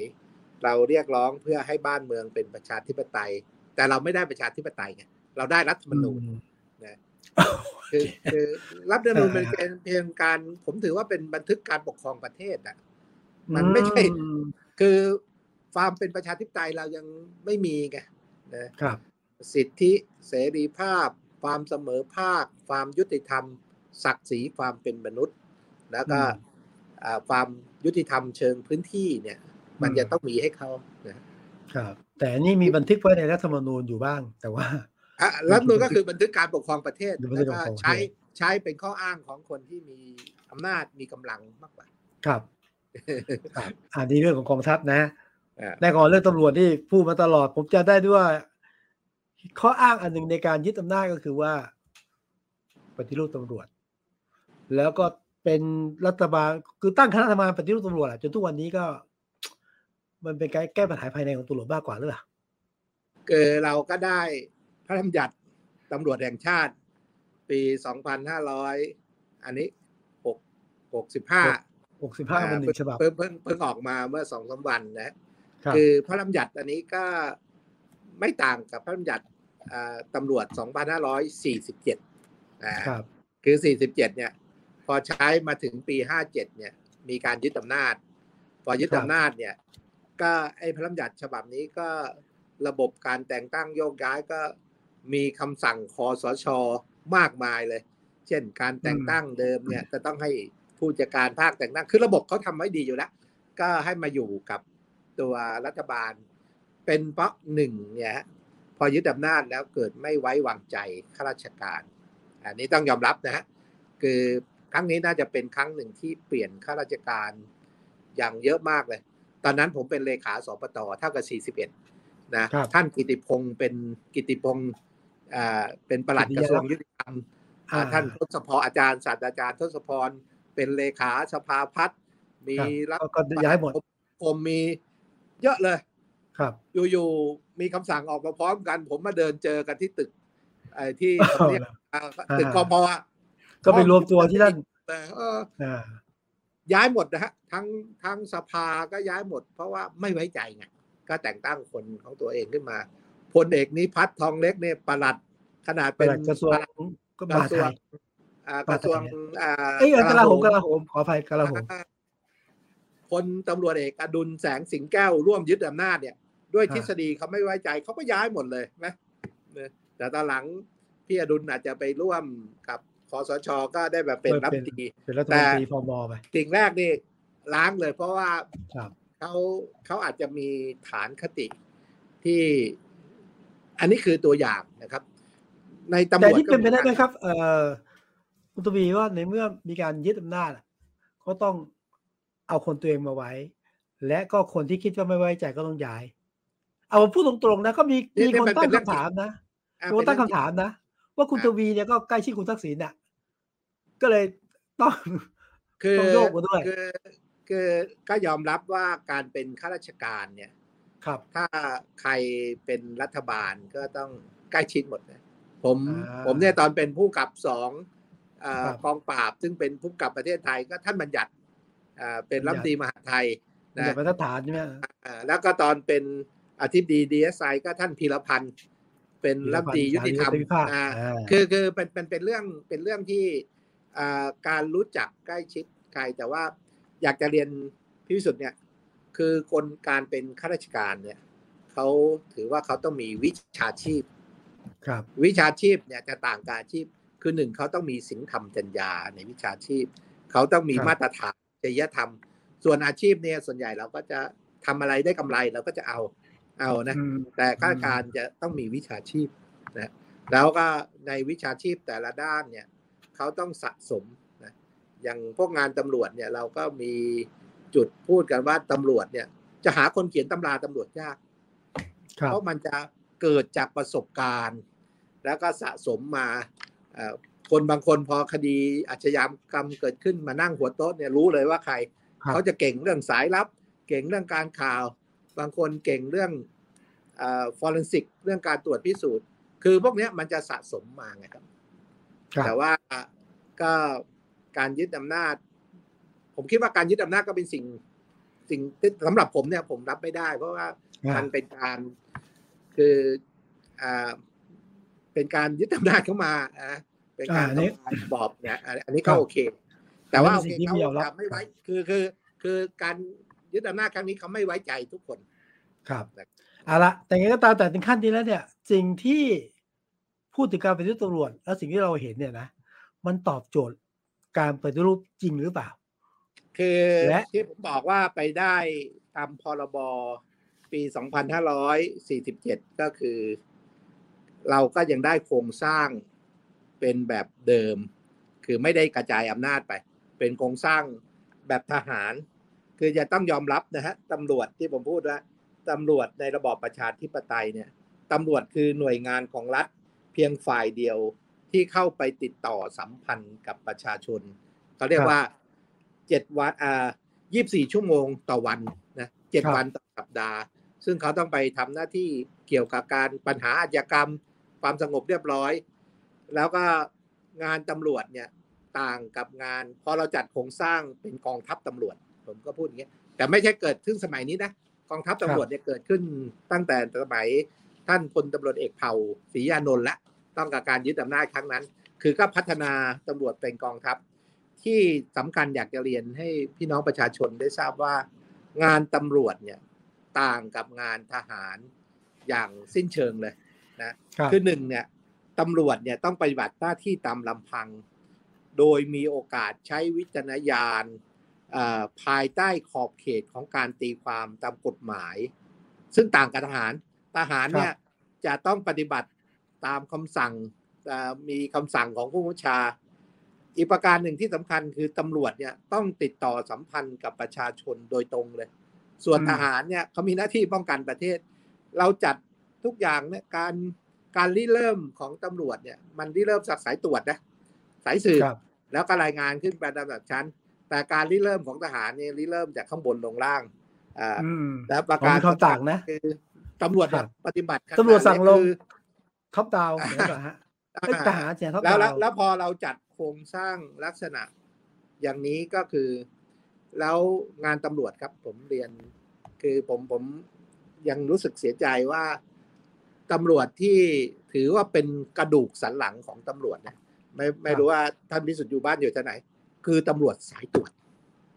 ตำรวจสายตรวจอ่าทั่วประเทศเนี่ยเขาต้องไปสัมผัสมีเหตุอะไรเขาต้องเข้าไปไอ้นี่คือกระดูกสันหลังของตำรวจอืมตำรวจไอ้ที่ที่ถือว่าผมเห็นป็นี่ใช่อย่างนี้เปล่าที่แบบขี่มอเตอร์ไซค์ไปแล้วก็ไปที่ตู้หย่อนนึกอย่างเงี้ยใช่อันนี้เขาเรียกใช่กันคือใช่ไหมใช่เราไหมควรควรจะฝึกอบรม ควรจะพัฒนา ควรจะเสริมสร้างศักยภาพเขา ควรจะทุ่มอะไรไปให้กับคนกลุ่มนี้มากกว่าอืมที่จะไปทำที่โครงสร้างไงอ่าอ่นะาอ่าแล้วอีกตำรวจอีกกลุ่มหนึ่งที่ถือว่าสำคัญมากก็คือตำรวจที่ทำหน้าที่สืบสวนสอบสวน การแสวงหาข้อเท็จจริงและหลักฐาน คือภารกิจจะเห็นคนนั่งอยู่ตาราวสะพานเยอะ แล้วใครมีลูกหลานเนี่ยก็จะตกใจจะฉุดลูกหลานไปหรือเปล่าอะไรเงี้ย คือตำรวจพวกกลุ่มเนี้ยคือตำรวจกลุ่มนี้กลับไม่ได้รับการเหลียวแลนะในอดีตเนี่ย คือปล่อยแล้วปัจจุบันเป็นยังไงฮะปัจจุบันก็ยังน้อยอยู่นะค่าน้ำมันนี่พอหรือเปล่าไม่รู้ ยิ่งน้ำมันขึ้นเนี่ยในนี้ คือคือโครงสร้างพวกนี้เราเราปฏิรูปน้อยมาก คือการปฏิรูปตำรวจครั้งนี้ก็อ่าก็ผมผมว่ามีจุดดีก็คือ ต้องการเอาระเบียบกตรเดิมเนี่ย เอามาอยู่ในกฎหมายซะคือเพื่อหวังผลให้การแต่งตั้งโยกย้าย มีความเป็นธรรม เช่น มีจำนวนคองตำแหน่งกี่ปีกี่ปีนะเพราะว่าเดิมเนี่ยมันก็มีอย่างนี้อยู่ แต่ไปมีกฎกตลอยู่ข้อหนึ่งว่า ทั้งนี้กตลเห็นเป็นอย่างอื่น หลักเกณฑ์ก็ยกเลิก เราก็จะใช้ข้อยกเว้นอ๋อโอเคแต่นี้ก็ยังใช้นี่นี่คือส่วนที่งอกมาใช่ไหมแล้วแต่กตรเห็นชอบอย่างไรใช่ใช่ที่ผ่านมาเนี่ยมันจะเป็นอยู่ตรงนั้นการแต่งตั้ง คือเป็นทำหลักเกณฑ์หมดหลักเกณฑ์เนี่ยจะถูกลื้อได้ทันที ถ้ากตรมีมติไม่เห็นด้วย คือถ้าเกิดมีคำสั่งมาก็กตรก็จะทำอาวุธ ก่อนหน้านี้ตำรวจอาวุโสท้ายๆก็เป็นผบตรเกือบหมดเขาเขาก็เลยพูดกันประจำบอกว่าตกลงแต่งตั้งยกย้ายตำรวจเนี่ยเอาละคงคืออย่าเพิ่งเบื่อนะคนยินพูดเขาก็พูดจริงๆนะว่า มันมันต้องวิ่งเต้นอันที่หนึ่งอันที่สองการโยกย้ายดับบนเนี่ย มันก็ หลีกไม่พ้นเรื่องการเมืองคนการเมืองขอมาแต่งตั้งมากตลก็แค่เป็นระเบิดสแตมอะ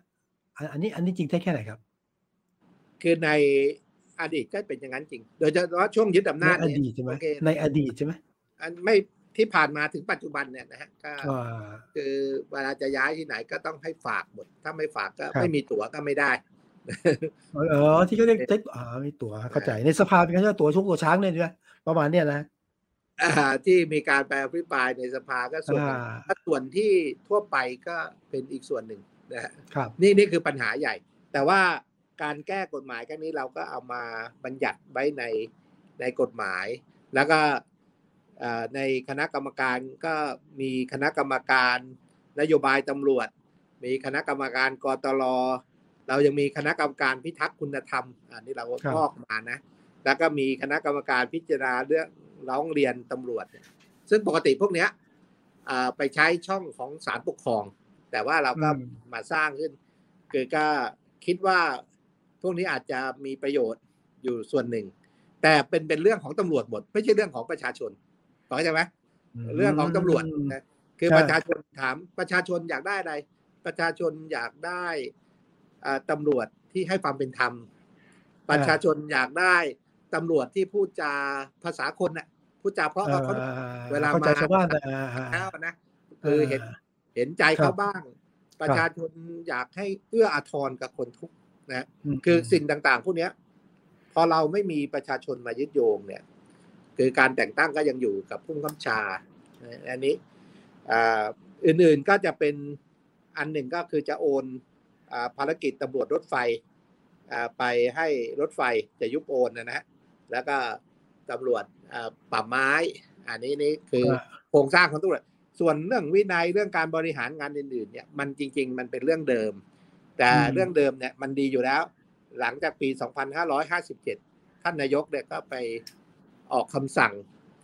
แล้วก็ให้เป็นอำนาจการแต่งตั้งทั้งหมดเนี่ยหรือหมดให้อยู่ในอำนาจของบตรคนเดียวนะอันนี้ก็ผมเรียนหมายภาพตรงนั้น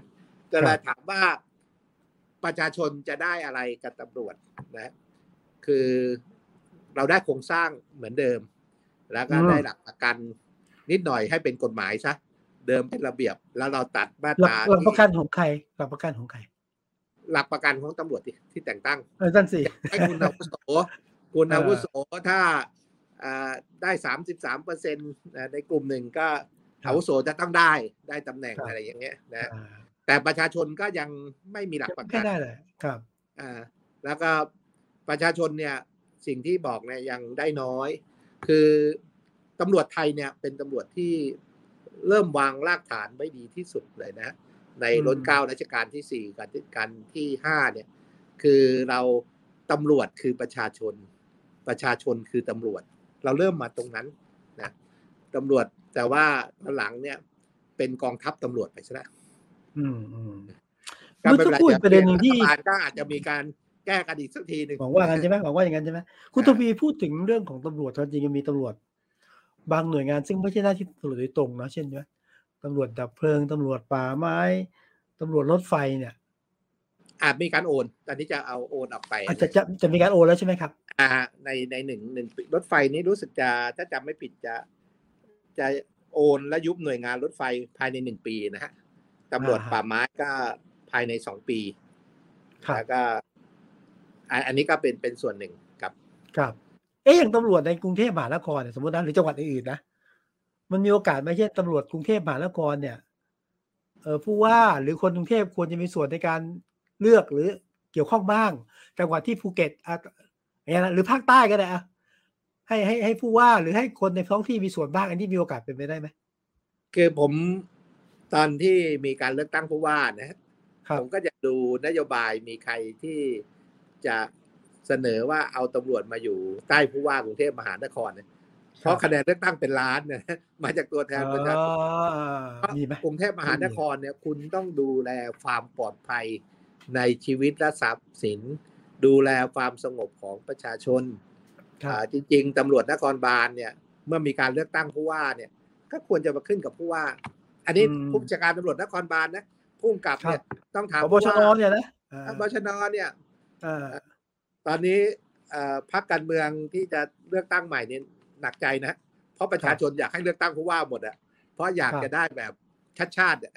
อ่านี่นี่โทษนะฮะอ่าเอ่อเพราะไปพี่น้องในสามจังหวัดกลับไปว่า ปัตตานีครับเราจะได้เลือกตั้งผู้ว่าไหมไปครับทางเหนือก็ถามว่าเอ่อแม่ห้องสอนจะได้เลือกตั้งผู้ว่าไหมคือครับคือจะได้เอาใจ เพราะว่านโยบายที่ออกมาเนี่ย ไปถามประชาชนแล้วมาทำนโยบายเนี่ย อืมเออ ครับเอออะก็เดี๋ยวผมถามคำถามสุดท้ายแล้วกันเพราะว่ามีคำถามทยอยมาแล้วครับคุณทวีครับ ครับครับ ตอนนี้มีความสุขกับการเป็นพักกับพักร่วมฝ่ายค้านไหมคือพรรคประชาชาติเราเราก็มีความสุขนะแล้วพรรคร่วมฝ่ายค้าน คือใครจะมองยังไงก็ตามวัฒกรรมอาจจะไม่ใกล้รุนแรงเหมือนนักการเมืองในอดีตแต่การทำงานของฝ่ายค้านแต่ละครั้งก็เราทำงานหนัก แล้วก็เราทำหน้าที่ในการตรวจสอบรัฐบาลหลายเรื่อง แล้วก็ผมผมคิดว่าอ่าวันนี้ก็เดินทางยังไงรัฐบาลก็ก็เหลืออีกห้าเดือนนะเขาต้องมีการเลือกตั้งแล้วอ่าผมผมคิดว่าอ่าพรรคฝ่ายค้านยังมีความสุขดีนะครับมีความสุขดีสำหรับพรรคประชาชาตินะครับพรรคประครัชาบชาครัติบนะฮะเอ่อแต่ว่าเลือกตั้งเที่ยวหน้าก็น่าจะมีความสุขกว่า ถ้าได้เป็นพรรครัฐบาลหรือเปล่า เอ่อเลือกตั้งครั้งหน้าเนี่ย เราก็หวังว่าเรารู้ปัญหา เราก็จะอืมหยิบปัญหามามาพูดอ่าโดยเฉพาะในพื้นที่ที่เราทำงานอยู่นะฮะในสามจังหวัดแล้วก็ภาคใต้บางส่วน แต่ว่าระบบการเลือกตั้งลักษณะนี้พรรคการเมืองใหญ่จะได้เปรียบอะยังยังเราไม่รู้ว่าจะออกอ่ามาใช่ใช่หรือห้าร้อยหาร เดี๋ยวเราครับรอหน่อยดูเอาสารรัฐธรรมนูญก่อน ถ้าถ้าออกกติกามา แต่สำหรับพรรคประชาชาติเนี่ยเป็นพรรคเชิงประเด็น เช่นเราได้เสนอแก้เรื่องกยศเนี่ยเราก็เป็นหลักยังกู้เพราะว่าเงินนะเราเรามองว่าเรื่องการศึกษาเนี่ยเป็นหน้าที่และเป็นสิทธิมนุษยชนของคน ไม่ใช่ว่าคุณจับคนสามล้านห้าแล้วผู้ค้ำประกันอีกสองล้านแปดเนี่ยหกล้านกว่าคนเนี่ยต้องให้มาเป็นหนี้สินเอ่อเป็นหนี้ที่รัฐบาลก่อ เพราะเขาคือการศึกษาเนี่ย เป็นการใช้เวลามากเลยนะ แล้วเรียนจบยังไม่รู้ว่าจะงานทำหรือเปล่า แล้วก็การระบบการศึกษาเรา เราควรจะให้เขาแค่คืนแค่เงินต้นนะไม่ควรจะมีดอกเบี้ย แล้วไม่ควรจะมีเบี้ยปรับเพราะ เพราะในหลายประเทศถ้าเด็กจบเนี่ยเขาเป็นรีวอร์ดให้ด้วยซ้ำไปรางวัลให้ด้วยนะครับแล้วอันอันนี้ก็คือเราคิดว่าแล้วปัญหาใหญ่ที่สุดของภาคใต้ก็คือหนี้กยศเพราะว่าอืมมุสลิมเนี่ยเขาจะมีดอกเบี้ยไม่ได้ไง อ่าใช่ใช่เขาฝันไม่ได้เขาฝันจะเรียนหนังสือ แล้วไปเจอกันเบี้ยไม่เบี้ดยอกปรับเขาก็ไม่แล้วได้ก็ต้องไปอายัดบ้านเขาอีกเขาครัก็บเหมือนครับตำหนิเนี่ย รัฐบาลอืมรังแก นี่นี่คือตัวอย่างนะฮะครับครับครับคือก็ครับมีความสุขฮะในสมัยหน้าครับเราก็คาดแต่ว่าว่าในประเด็นทางการเมืองก็ ใครเป็นนายกก็ได้ใช่ไหมถ้าพลเอกประยุทธ์นี่เอาไหมเราเราไม่มีศัตรูกับใคร แต่เราคราวที่แล้วเรายืนว่าต้องขอเป็นประชาธิปไตย เพราะอันนี้มันผ่านไปแล้ว มันผ่านช่วงช่วงเผด็จการยึดอำนาจไปแล้ว มันก็ถือว่าผ่านการแล้วใช่เลืไหมอกตั้งอันนี้มันมันก็เป็นประชาธิปไตยอยู่แล้ว ถ้าเลือกตั้งใหม่คราวที่แล้วแล้วเรามองว่าการที่ผู้ยึดอำนาจ แล้วมามาต่อเนื่องเลยอย่างเงี้ย มันเป็นการครับสืบทอดอำนาจ แล้วก็นั่นจะแปลว่า สมมุติว่า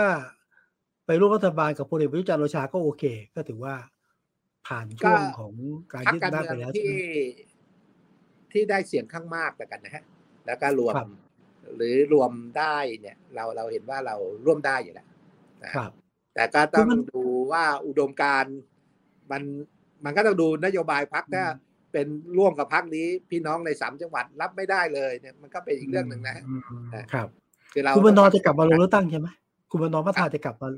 คุณบรรณอพัฒนาจะกลับมาลงเลือกตั้ท่างนด้ยัวยงเปล่าสุคขรับภาพแข็งแรงอยู่นะนะท่านอื่นแล้วยิ่งอ๋อปบสองใบเนี่ยพักก็คิดว่า เราน่าจะได้บัตเตอรี่สักสามสี่คน ในขณะนี้นะถ้าถ้าครับถ้าอาจารย์ไปอยู่ทางใต้ก็จะเสียงพักประชาชาติจะเอ่อเสียงดัง ๆ หน่อย คือครับนะครั้งที่แล้วเราก็เราได้อ่าหกคนที่เหลือห้าคนเราก็ได้ที่สองบางเขตก็แพ้ก็สี่ร้อยอะไรเงี้ยอ่าสำหรับยังพรมั่รนคใจฐาน ยังมั่นใจฐานเดิมอยู่นะครับเอ่อเราทำงานหนักครับ เราทำงานหนักโอเคแล้วก็ครับก็จะพบประชาชนอ่า แบบละเอียดหน่อยนะเอ่ออาจารย์วันนอร์ท่านมีประสบการณ์พอสมควรครับเราสามารถปราศัยตอนเที่ยงคืนได้ตลอดกับในพื้นที่อ๋อเหรออืมเดี๋ยวต้องตามไปดูในพื้นที่หน่อยน่าครัสบนใจน่าสนใจนะครับเอาละครับคำถามมีเยอะเหมือนกันแต่ผมขออนุญาตดูสักห้าคำถามนะครับภายใต้เวลาที่มีอยู่แล้วคุยสนุกสนานลืมดูคำถามเลยนะครับเอ่อคุณตวีฮะคำถามแรกเนี่ยนะครับ โศกนาฏกรรมที่หนองบัวลำพูนะครับ หลายคนเสียศรัทธากับองค์กรตำรวจมหาศาลคิดว่าจะกอบกู้ สิ่งเหล่านั้นกลับคืนไปได้ยังไงครับ คืออันนี้เป็นความเศร้าโศกขครัอบงทุกคน แล้วครับถือว่าเป็นการสังหารเด็กที่ตัวเลขมากที่สุดนะฮะครับ แล้วก็ผู้ก่อเหตุก็เป็นอดีตตำรวจครับและอดีตตำรวจดังกล่าวเนี่ยถ้าที่ออกจากตำรวจก็เป็นเพราะเสพยาเสพติด ผมมองว่า มันไม่ได้เกี่ยวกับโครงสร้าง ไม่ได้เกี่ยวกับงบประมาณ ที่เราให้ตำรวจเยอะมันเกี่ยวกับความรับผิดชอบ ของใครฮะของของของ ผมก็คิดว่าใครที่คุมตำรวจนายกอะคุมตำรวจอันนี้เงี้ยก่อนนะถ้าตามการเมือง ถ้าเราไปว่าราชการเพราะว่าปกติเนี่ย คนที่เสพยาเนี่ย คุณต้องเอาไปบำบัด แม้แต่ออกจากตำรวจแล้วก็คุณต้องบำบัดให้หายม คือวันนี้ปัญหายาเสพติดเนี่ย มันจะมีสองภาคภาคซัพพลาย ภาคผู้ผลิตอ่าแล้วก็อ้างว่าสารตั้งต้นมันราคาถูกพม่าอ่อนแอเลยผลิตเยอะ แต่ภาคที่เราหลงลืมคือภาคดีมาน ภาคผู้เสพและภาคการบำบัดเนี่ยอ่อนแอมากเลยนะบางคนมองกระทรวงสาธารณสุขยังด้อยกว่าถ้ำกระบอกอีกนะเพราะว่า เราไม่ทำแล้วก็ปัญหานี้ถ้าเป็นปัญหาถ้าการศึกษาเกิดจากคนติดยาเสพติด แล้วคุณไม่ไปบำบัดฟื้นฟูเนี่ยแล้วจนเป็นเหตุให้มาฆ่าเด็กอย่างเงี้ยเอ่อความเสื่อมศรัทธาอันหนึ่งก็คือ ผมคิดว่าทุกคนก็ต้องตำหนิไปที่ตำรวจ แต่ว่าสิ่งหนึ่งคือเราไม่ลงโทษผู้รับผิดชอบนะอ่าเดี๋ยวผมมองอย่างนี้แล้วกันนะ คือคือ ปัญหาใหญ่ของเราคือเราจะปล่อยให้ผู้รับผิดชอบลอยนวลแล้วก็จะลงโทษแต่คนเล็ก ๆ ซึ่งผมผมคิดว่าตำรวจก็ก็ต้องไปทบทวนบทเรียนนะปัญหายาเสพติดเนี่ยเอ่อวันเนี้ยปัญหายาเสพติดที่มาล้มเหลวก็คือว่ารัฐบาลเนี้ยมีหลักคิดเรื่องการบูรณาการอืมทั้งหน้าที่ปปสมีบูรณาการแล้ว ก็เอางบประมาณมามัดรวมกัน พอบูรณาการเนี่ย องค์กรเขารับผิดชอบกับเช่นกระทรวงศึกษาเขารับผิดชอบกับการสอนแล้ว คุณก็ให้คนมาบูรการยาเสพติดเนี่ยทำไมคุณไม่ทำแบบเมื่อก่อน คือต้องหาความรับผิดชอบกันจริงจัง แล้วก็เราก็เลยปล่อยให้มีผู้เสพก็เยอะ คือการแพร่ระบาดยาเสพติดก็สูงขึ้น แล้วที่สำคัญที่สุดนะเราฝันว่าสภาได้ผ่านประมวลกฎหมายให้ใช้พรบยาเสพติด ซึ่งเอากฎหมายยาเสพติดทั้งหมดมามัดรวมกัน แต่กฎหมายเนี้ยมันมีที่จะทำให้ประสบความสำเร็จออกเมื่อปี 64 เนี่ย คือจะต้องไปออกกฎหมายลูกเจ็ดสิบฉบับ ครับ ปรากฏว่า วันนี้ยังออกกฎหมายลูกได้ไม่ถึงครึ่งเลย แล้วมันมันจะทำให้ปัญหายาเสพติดมันเหมือนถูกละเลยนะผมผมคิดว่าวาระแห่งชาติในอนาคตก็ต้องอปัญหา ตำรวจต้องมาทำหน้าที่มีความรับผิดชอบต่อประชาชนนะต้องแก้ปัญหาที่ประชาชนเดือดร้อนนะครับ ผมบอกตรงนี้หมายคำถามนะครับ ก็หลายครั้งนะที่กองทัพซื้ออาวุธยุทโธปกรณ์เนี่ยเกินความจำเป็น เพราะว่าเงินเหลือ จะทำยังไงครับ ให้กองทัพยอมคืนเงินให้คลัง ในเมื่อการลดเงินกระทรวงกลาโหมเป็นสิ่งที่ทำไม่ได้ คือ เราผมเป็นกรรมธิการงบประมาณหลายครั้งนะผมก็บอกว่า เอ๊ะกองทัพทำไมอย่างกรมนงบประมาณเนี่ย มันจะเป็นงบบุคลากร งบดำเนินงานงบลงทุน งบรายจ่ายอื่นเนี่ย งบรายจ่ายอื่น ไม่รู้จะไปจ่ายอะไรก็ไปตั้งรายจ่ายอื่น ก็เป็นงบลับ คือเราก็พบว่ากองทัพก็ดีกรมนก็ดีกรมนเก้าสิบกว่าเปอร์เซ็นต์นะเก้าสิบกว่าเปอร์เซ็นต์เป็นงบรายจ่ายอื่น นะแล้วก็คือผมมองว่า แล้วพอกองทัพเนี่ยพอเป็นรายจ่ายอื่น มันไม่รู้ว่าไปทำอะไรไงพอจะขอดูเอกสารก็ขอให้ดูแป๊บเดียวเอากลับ แล้ววันนี้อย่างที่เรียนคุณทวีคุณทวีเดี๋ยวขอไอ้ขอดูแป๊บเดียวคือไงให้ส่งดูแล้วดึงกลับเลยเหรอหรือว่าแล้วก็เดินเดินมาขอเลย เดินมาขอคืนเนี่ยบางทีการพิจารณางบมาเราต้องดูละเอียดเนี่ยใช่ใช่ผมก็ยังงงๆอยู่ตกลงให้แล้วขอกลับดึงกลับนี่แหละใช่ คือคือไม่ให้ดูทั้งหมดแล้วขอเอกสารจะมักมักไม่ค่อยให้ เพราะว่า รูปแบบของกรรมธิการเนี่ยเราก็จะมีรับดีคลังมาเป็นประธาน ส่วนใหญ่ก็ไม่มาเป็นประธานพักฝ่ายรัฐบาลเยอะ ก็จะมา ไม่ไม่ค่อยมีประสิทธิภาพเท่าที่ควรนะแต่ผมเนี่ยพยายามนั่งอยู่ตลอดคราวนี้แล้วแล้วกรรมธิการมีการโหวตไหมเช่นไม่ไม่ให้ผ่านล่ะ หรือไปเอาส่วนใหญ่เราโหวตฟักฝ่ายค้านก็จะแพ้นะครับอ๋อทำหน้าที่แต่ว่าแพ้ แพ้ แล้วก็พอเข้าสภาก็จะเวลาสภาจะน้อย แล้วก็เราต้องยอมรับว่าวันนี้ที่เราซื้ออาวุธเนี่ยนะเราเข้าประชาคมอาเซียน ประชาคมอาเซียนนี่คือมิตรภาพ แล้วเราพอเราซื้อมาเนี่ยแล้วก็ส่วนใหญ่ตั้งเป็นงบรายจ่ายอื่น รายจ่ายอื่นเราก็ดูยากนะฮะมันมันเหมือนเป็นงบซ่อนใช่ไหมมันมันเป็นงบซ่อนกันอยู่แล้วก็ซ่อนกันอยู่อ่าอันนี้ค่อนข้างยาก แต่ว่าอย่างไรก็ตามไอ้ก็พยายามแก้พรบวินัยการเงินการคลังอีกสักครั้งหนึ่งนะ คือพรบวินัยการเงินการคลังเนี่ย พองบประมาณถึงสามสิบกันยา ถ้าใช้ไม่ทันต้องคืน แต่เขาก็ขออนุมัติได้อีกสองครั้งนะเป็นลักษณะนะซึ่งซึ่งเราก็พยายามอยากเข่งคัดว่าอยากให้กลับมาคืน เพราะตอนนี้ตอนนี้คือคนเป็นรัฐบาลต่อไปจะลำบากมากนะ เพราะว่าตอนนี้เราก็เป็นหนี้หนี้สาธารณะเพิ่มมาสิบล้านล้าน เยอะมากนะในช่วงนี้แล้วก็กองทัพก็จากแปดหมื่นกว่าล้านเดิมเนี่ย เดี๋ยวนี้มาหลายแสนล้านเนี่ยซึ่งคนก็เท่าเดิมนะ อันนี้ก็เป็นเป็นเรื่องที่น่าห่วง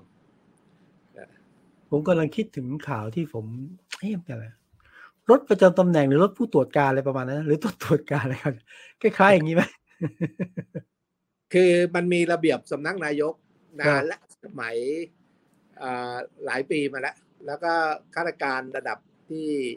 เป็นสี่เก้าก็มีรถประจำตำแหน่งแล้วใช่แม้แต่คือคือเราน่าจะมาทบทวนนะ คือคือสิ่งต่างๆมันเป็นอำนาจบริหารใช่ใช่วันนี้บ้านเมืองเดินทางมาถึงตอนนี้เราควรจะจะมาถึงเวลามีการเสียสละกันบ้างเมื่อประชาชนอยู่ยากลำบากครับ ผมผมผมเติมความเห็นส่วนตัวหน่อยนะ อย่างประเด็นเรื่องพวกนี้แหละหรือว่าเอ๊ะการชี้แจงงบโดย ใช้กระดาษแผ่นเดียวหรือให้เราดึงกลับเนี่ยผมคิดประชาชนหลายคนไม่รู้อะบางทีถ้าประชาชนรู้เนี่ยนะก็ถึงเวลาคงใจเปลี่ยนแปลงได้บ้างอะนะ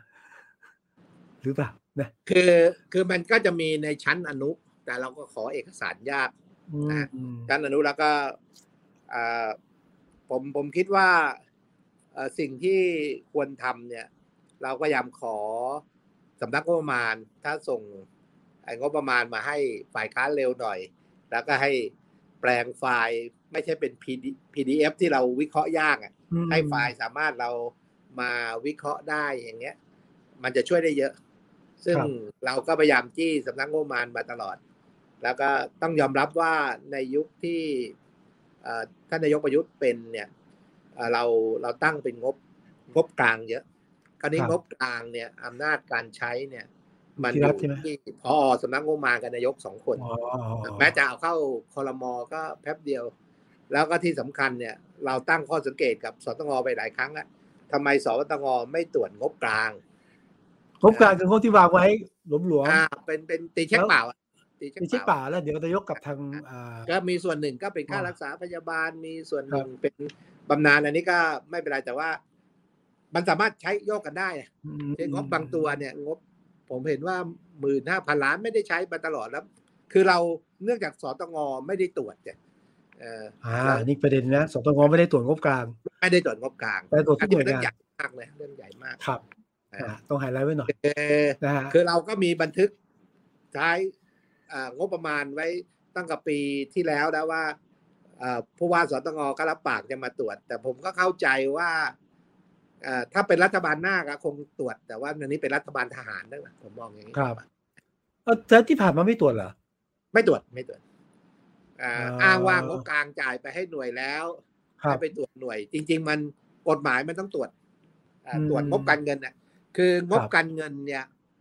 มันเป็นหน้าต่างที่จะชี้ร่องรอยการทุจริต เพราะงบการเงินเนี่ย มันจะเบี่ยงเงินสลึงเดียวก็จะ จะทำผิดไม่ได้นะฮะแล้วก็จะมีเหตุผล แล้วก็อันนี้ผมผมคิดว่าสตงเนี่ยเป็นหน่วยงานที่คุณต้องตรวจหน่วยรับงบประมาณ เมื่องบไม่ควรยกเว้น ไม่ควรยกเว้น ไม่ควรยกเว้นนะแล้วขอบคุณตามต่อไปครับท่านทวีฮะครับการที่ประเทศไทยยังไม่สามารถปฏิรูปองค์กรตำรวจ และทหารได้นะ มองว่าเป็นเพราะว่ารัฐไม่สามารถควบคุมองค์กรเหล่านี้ ได้หรือเปล่าฮะจริงๆองค์กรเหล่านี้ใหญ่กว่าการเมืองนะฮะแต่ว่าผมเข้าใจว่าตำรวจเนี่ย เราสามารถแก้กฎหมายได้ ผมผมคิดว่าตำรวจเราควรจะให้ในในความเห็นของผมเนี่ย มันควรจบอยู่แค่จังหวัดนะเหมือนผู้ว่าผู้ว่าแล้วก็มาถึงตัวผบไม่ควรจะมี ผู้บัญชาการอะไรมากมายขึ้นมาอีกเพราะว่าการสั่งสำนวนก็สำนวนฆ่าคนตายก็สั่งแค่ผู้กับสถานีตำรวจเนี่ยการบำบัดทุกบำรุงสุขอยู่ตรงนั้น แล้วก็เอาให้ชุมชนเขามีส่วนร่วมมีให้มากขึ้น แล้วก็ไปดูเรื่องการบริการประชาชน การบริการปัญหาอาชญากรรมพรบตำรวจน่าจะมีปฏิรูปได้อีก หลังจากมีรัฐบาลที่เป็นประชาธิปไตยนะก็เสียงเรียกร้องของประชาชน โดยเฉพาะที่หนองบัวลำพูนเนี่ยจะทำให้ตำรวจต้องมาปฏิรูป อีกครั้งหนึ่งหวังว่าหวังว่านะหวังว่าหวังว่านะจริงหรือไม่ครับที่ตำรวจแล้วก็ทหารเป็นองค์กรที่เชื่อมโยงกับระบบอำนาจนิยมอย่างใกล้ชิดมาก คิดว่ามีส่วนทำให้ปฏิรูปองค์กรยากไหมนะทหารใกล้ชิดองค์กรคือ อันนี้เป็นเรื่องจริง เพราะว่าอย่างทหารเนี่ยก็คงคนนอกไปปฏิรูปไม่ได้ไงเขามีสภากลาโหมเข้าไปแล้วนะฮะแล้วก็เราไปเขียนกฎหมาย แม้แต่รัฐธรรมนูญปี 60 เนี่ย ไม่เขียนเรื่องปฏิรูปกองทัพไปเลยนะปฏิรูปกระบวนการยุติธรรมก็ให้ปฏิรูปตำรวจอย่างเดียว แต่ว่าจริงๆก็ปฏิรูปที่แต่เนื่องจากนายกเนี่ยต้องการจะใช้ตำรวจเป็นกองทัพมาคือตำรวจจึงเหมือนเป็นปรปักกับประชาธิปไตยเลยนะในครั้งนี้ อันนี้อันตรายนะครับ ครับคุณทวีมองเรื่องการเอื้อประโยชน์ระหว่างองค์กรตำรวจทหารเนี่ย กับรัฐเผด็จการหรือรัฐภายใต้ระบอบประยุทธ์อย่างไรครับคือคนที่จะเป็นผู้นำตำรวจกันนะฮะจะต้องใกล้ชิดกับนายก ใกล้ชิดกับเมื่อเรามองภาพนายกอย่าง แม้จะจะมาจากการเลือกตั้งก็ตาม แต่ว่ายังเป็นการสืบทอดอำนาจมาเดิมเนี่ย แล้วก็องค์กรของทหารก็ดีก็ยังทหารนี่ยิ่งยากใหญ่เลยนะมีคดีความเนี่ยต้องไปขึ้นศาลทหารอย่างเงี้ยมันอย่างที่ผมพูดนะคือตรงเนี้ยถ้าในสมัยหน้าเราแก้ธรรมนูญศาลทหารก่อน ว่าถ้าทหารกระทำทุจริตเนี่ยก็ ปปชไต่สวนก็ตามให้ส่งไปที่อายการสูงสุด ไม่ใช่ไปอายการทหาร แล้วก็เพื่อให้ไปศาลทุจริต ก็จะทำให้หลายเรื่องสามารถถ้า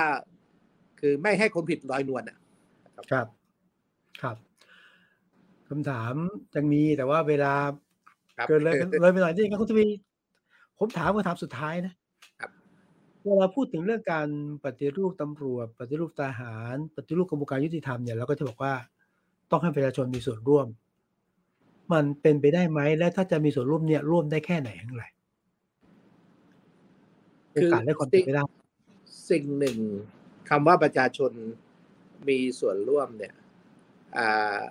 มีความจำเป็นอย่างยิ่ง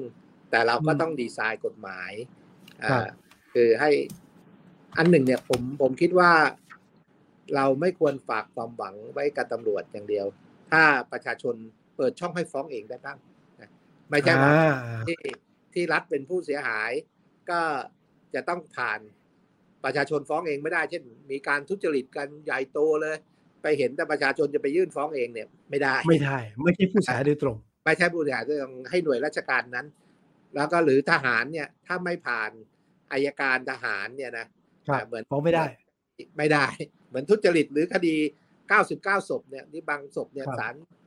วินิจฉัยแล้วว่าเป็นการยิงมาจากปืนทหาร แต่คราวนี้พอไปอายการทหารสั่งไม่ฟ้อง ถ้าเป็นศาลยุติธรรมประชาชนก็ไปฟ้องได้ไงไปฟ้องผู้เสียหายว่านี่ไม่ได้ต้องผ่านอายการทหารอีก เนี่ยคือ คือจะมีล็อกไว้หมด ซึ่งสิ่งต่าง ๆ พวกนี้ผมผมคิดว่าใน มันต้องไปสู่การแก้ไข เพราะมันมีการพูดกันเยอะแล้วนะครับครับเห็นว่าเคยรูปธรรมนะประชาชนหรือคดีบางคดีที่อายการไม่ฟ้องประชาชนต้องฟ้องเองตำรวจไม่ฟ้องประชาชนควรต้องมีสิทธิ์ในการที่จะฟ้องต่อได้ใช่ไหมคดีโทษคดีบอสอย่างเงี้ย ประชาชนควรจะฟ้องเองอะไรเงี้ย เพราะว่าจบเมื่อก่อนคุณหมอวิสุทธ์ใช่ไหมโทษดีเออชื่อท่านนะอ่า อายการไม่ฟ้องผู้เสียหายก็ฟ้องเองนะใช่ใช่ใช่ใช่มีมีมีมีหลายคดีนะครับนะครับ ครับนะก็ควรจะให้ประชาชนมีสิทธิ์ฟ้องด้วยแต่ก็ผมฝากคุณทวีด้วยขอไฟแทรกคุณทวีฮะอันไหนที่คุณทวีเห็นนะฮะแล้วคิดว่าต้องฟ้องประชาชนก็ต้องฟ้องนะเพราะประชาชนก็เป็นคนที่เป็นหูเป็นตาให้กับนะฮะการขับเคลื่อนประเทศไทยด้วยแต่ว่าเรื่องการปฏิรูปในหลายเรื่องด้วยกันนะครับ ครับคือคือวันนี้เราเราทำคือกระบวนการยุติธรรมเราเนี่ย คือเราไม่ได้มีการปฏิรูปนะผมผมคิดว่าเราน่าจะถึงปฏิรูปรวมถึงปฏิรูปถึงศาลด้วยนะครับนะคือระบบบางทีศาลก็ต้องกล้าที่จะให้มีการปฏิรูปเราเมื่อสังคมมันต้องมีการเปลี่ยนแปลงอะคือคือบางเรื่องมันเป็นเรื่องของ ความเชี่ยวชาญอ่าเราอาจจะกึ่งลูกขุนเข้ามาใช้บ้างนะนะคือคือคือพลวัตในการเปลี่ยนแปลงต้องมีนะคือเราเราจะต้องอยู่ในในโลกของกระบวนการยุติธรรมเราต้องมาตรฐาน แล้วก็วันนี้เราเหมือนว่าเราเอาอำนาจต่างๆมาอยู่กับทหารเนี่ยทำตัวเป็นกระบวนการยุติธรรมด้วยนะกรมนทำหมดแล้วก็ที่สำคัญก็คือเรา จำนวนหลายเรื่องเราไม่ให้ถูกสู่ไปศาลนะเช่นถ้าคุณใช้พรกฉุกเฉินเนี่ย ก็นิสรโทษกรรมให้เจ้าหน้าที่แล้ว คุณจะฟ้องไม่ได้แล้วใช่ไหมอย่างอย่างภาคใต้จะฟ้องไม่ได้แล้ว หรือ คือกฎหมายลักษณะอย่างเนี้ย เราควรจะต้องยกเลิก แล้วก็ทำยังไงถ้าผิดถูกให้ไปสามารถไปถึงปลายทางที่ศาลได้ สังคมไทยยังเชื่อศาลนะครับ ครับครับวันนี้ขอบพระคุณคุณทวีมากนะฮะพันตุเอกทวีสอดส่องนะครับ ก็เลขาธิการพรรคประชาชาติ แล้วก็แน่นอนนะผ่านงานด้านของความมั่นคงนะฮะเรื่องของการดูแลประชาชนมามากมาย วันนี้ก็อยู่ในจุดที่ทำหน้าที่เป็นผู้แทนของประชาชน เรื่องของการปฏิรูปกระบวนการยุติธรรมกองทัพตำรวจทหารทุกฝ่ายที่เกี่ยวข้องเป็นเรื่องของคนทุกๆคนนะฮะช่วยกันจับตามองมีส่วนร่วมกันนะฮะไม่มากก็น้อยเพื่อประเทศไทยได้เดินหน้ากันต่อไป ขอบพระคุณท่านทวีครั้งหนึ่งนะครับ ขอบพระคุณครับ ขอบคุณมากครับ ขอบคุณมากครับ ขอบคุณครับ แล้วก็โอกาสหน้านะฮะก็พบกันใหม่นะฮะ ส่วนพรุ่งนี้พบกับผมนะฮะคุยข่าวนอกสคริปต์นะฮะ ส่งท้ายฮะคุณตวีคุณตวียังมีเพื่อนด้วยนะฮะ เมื่อสักครู่พูดถึงท่านนิพัฒน์ทองเล็กครับตอนนี้ดูเป็นดูเป็นเพื่อนเรา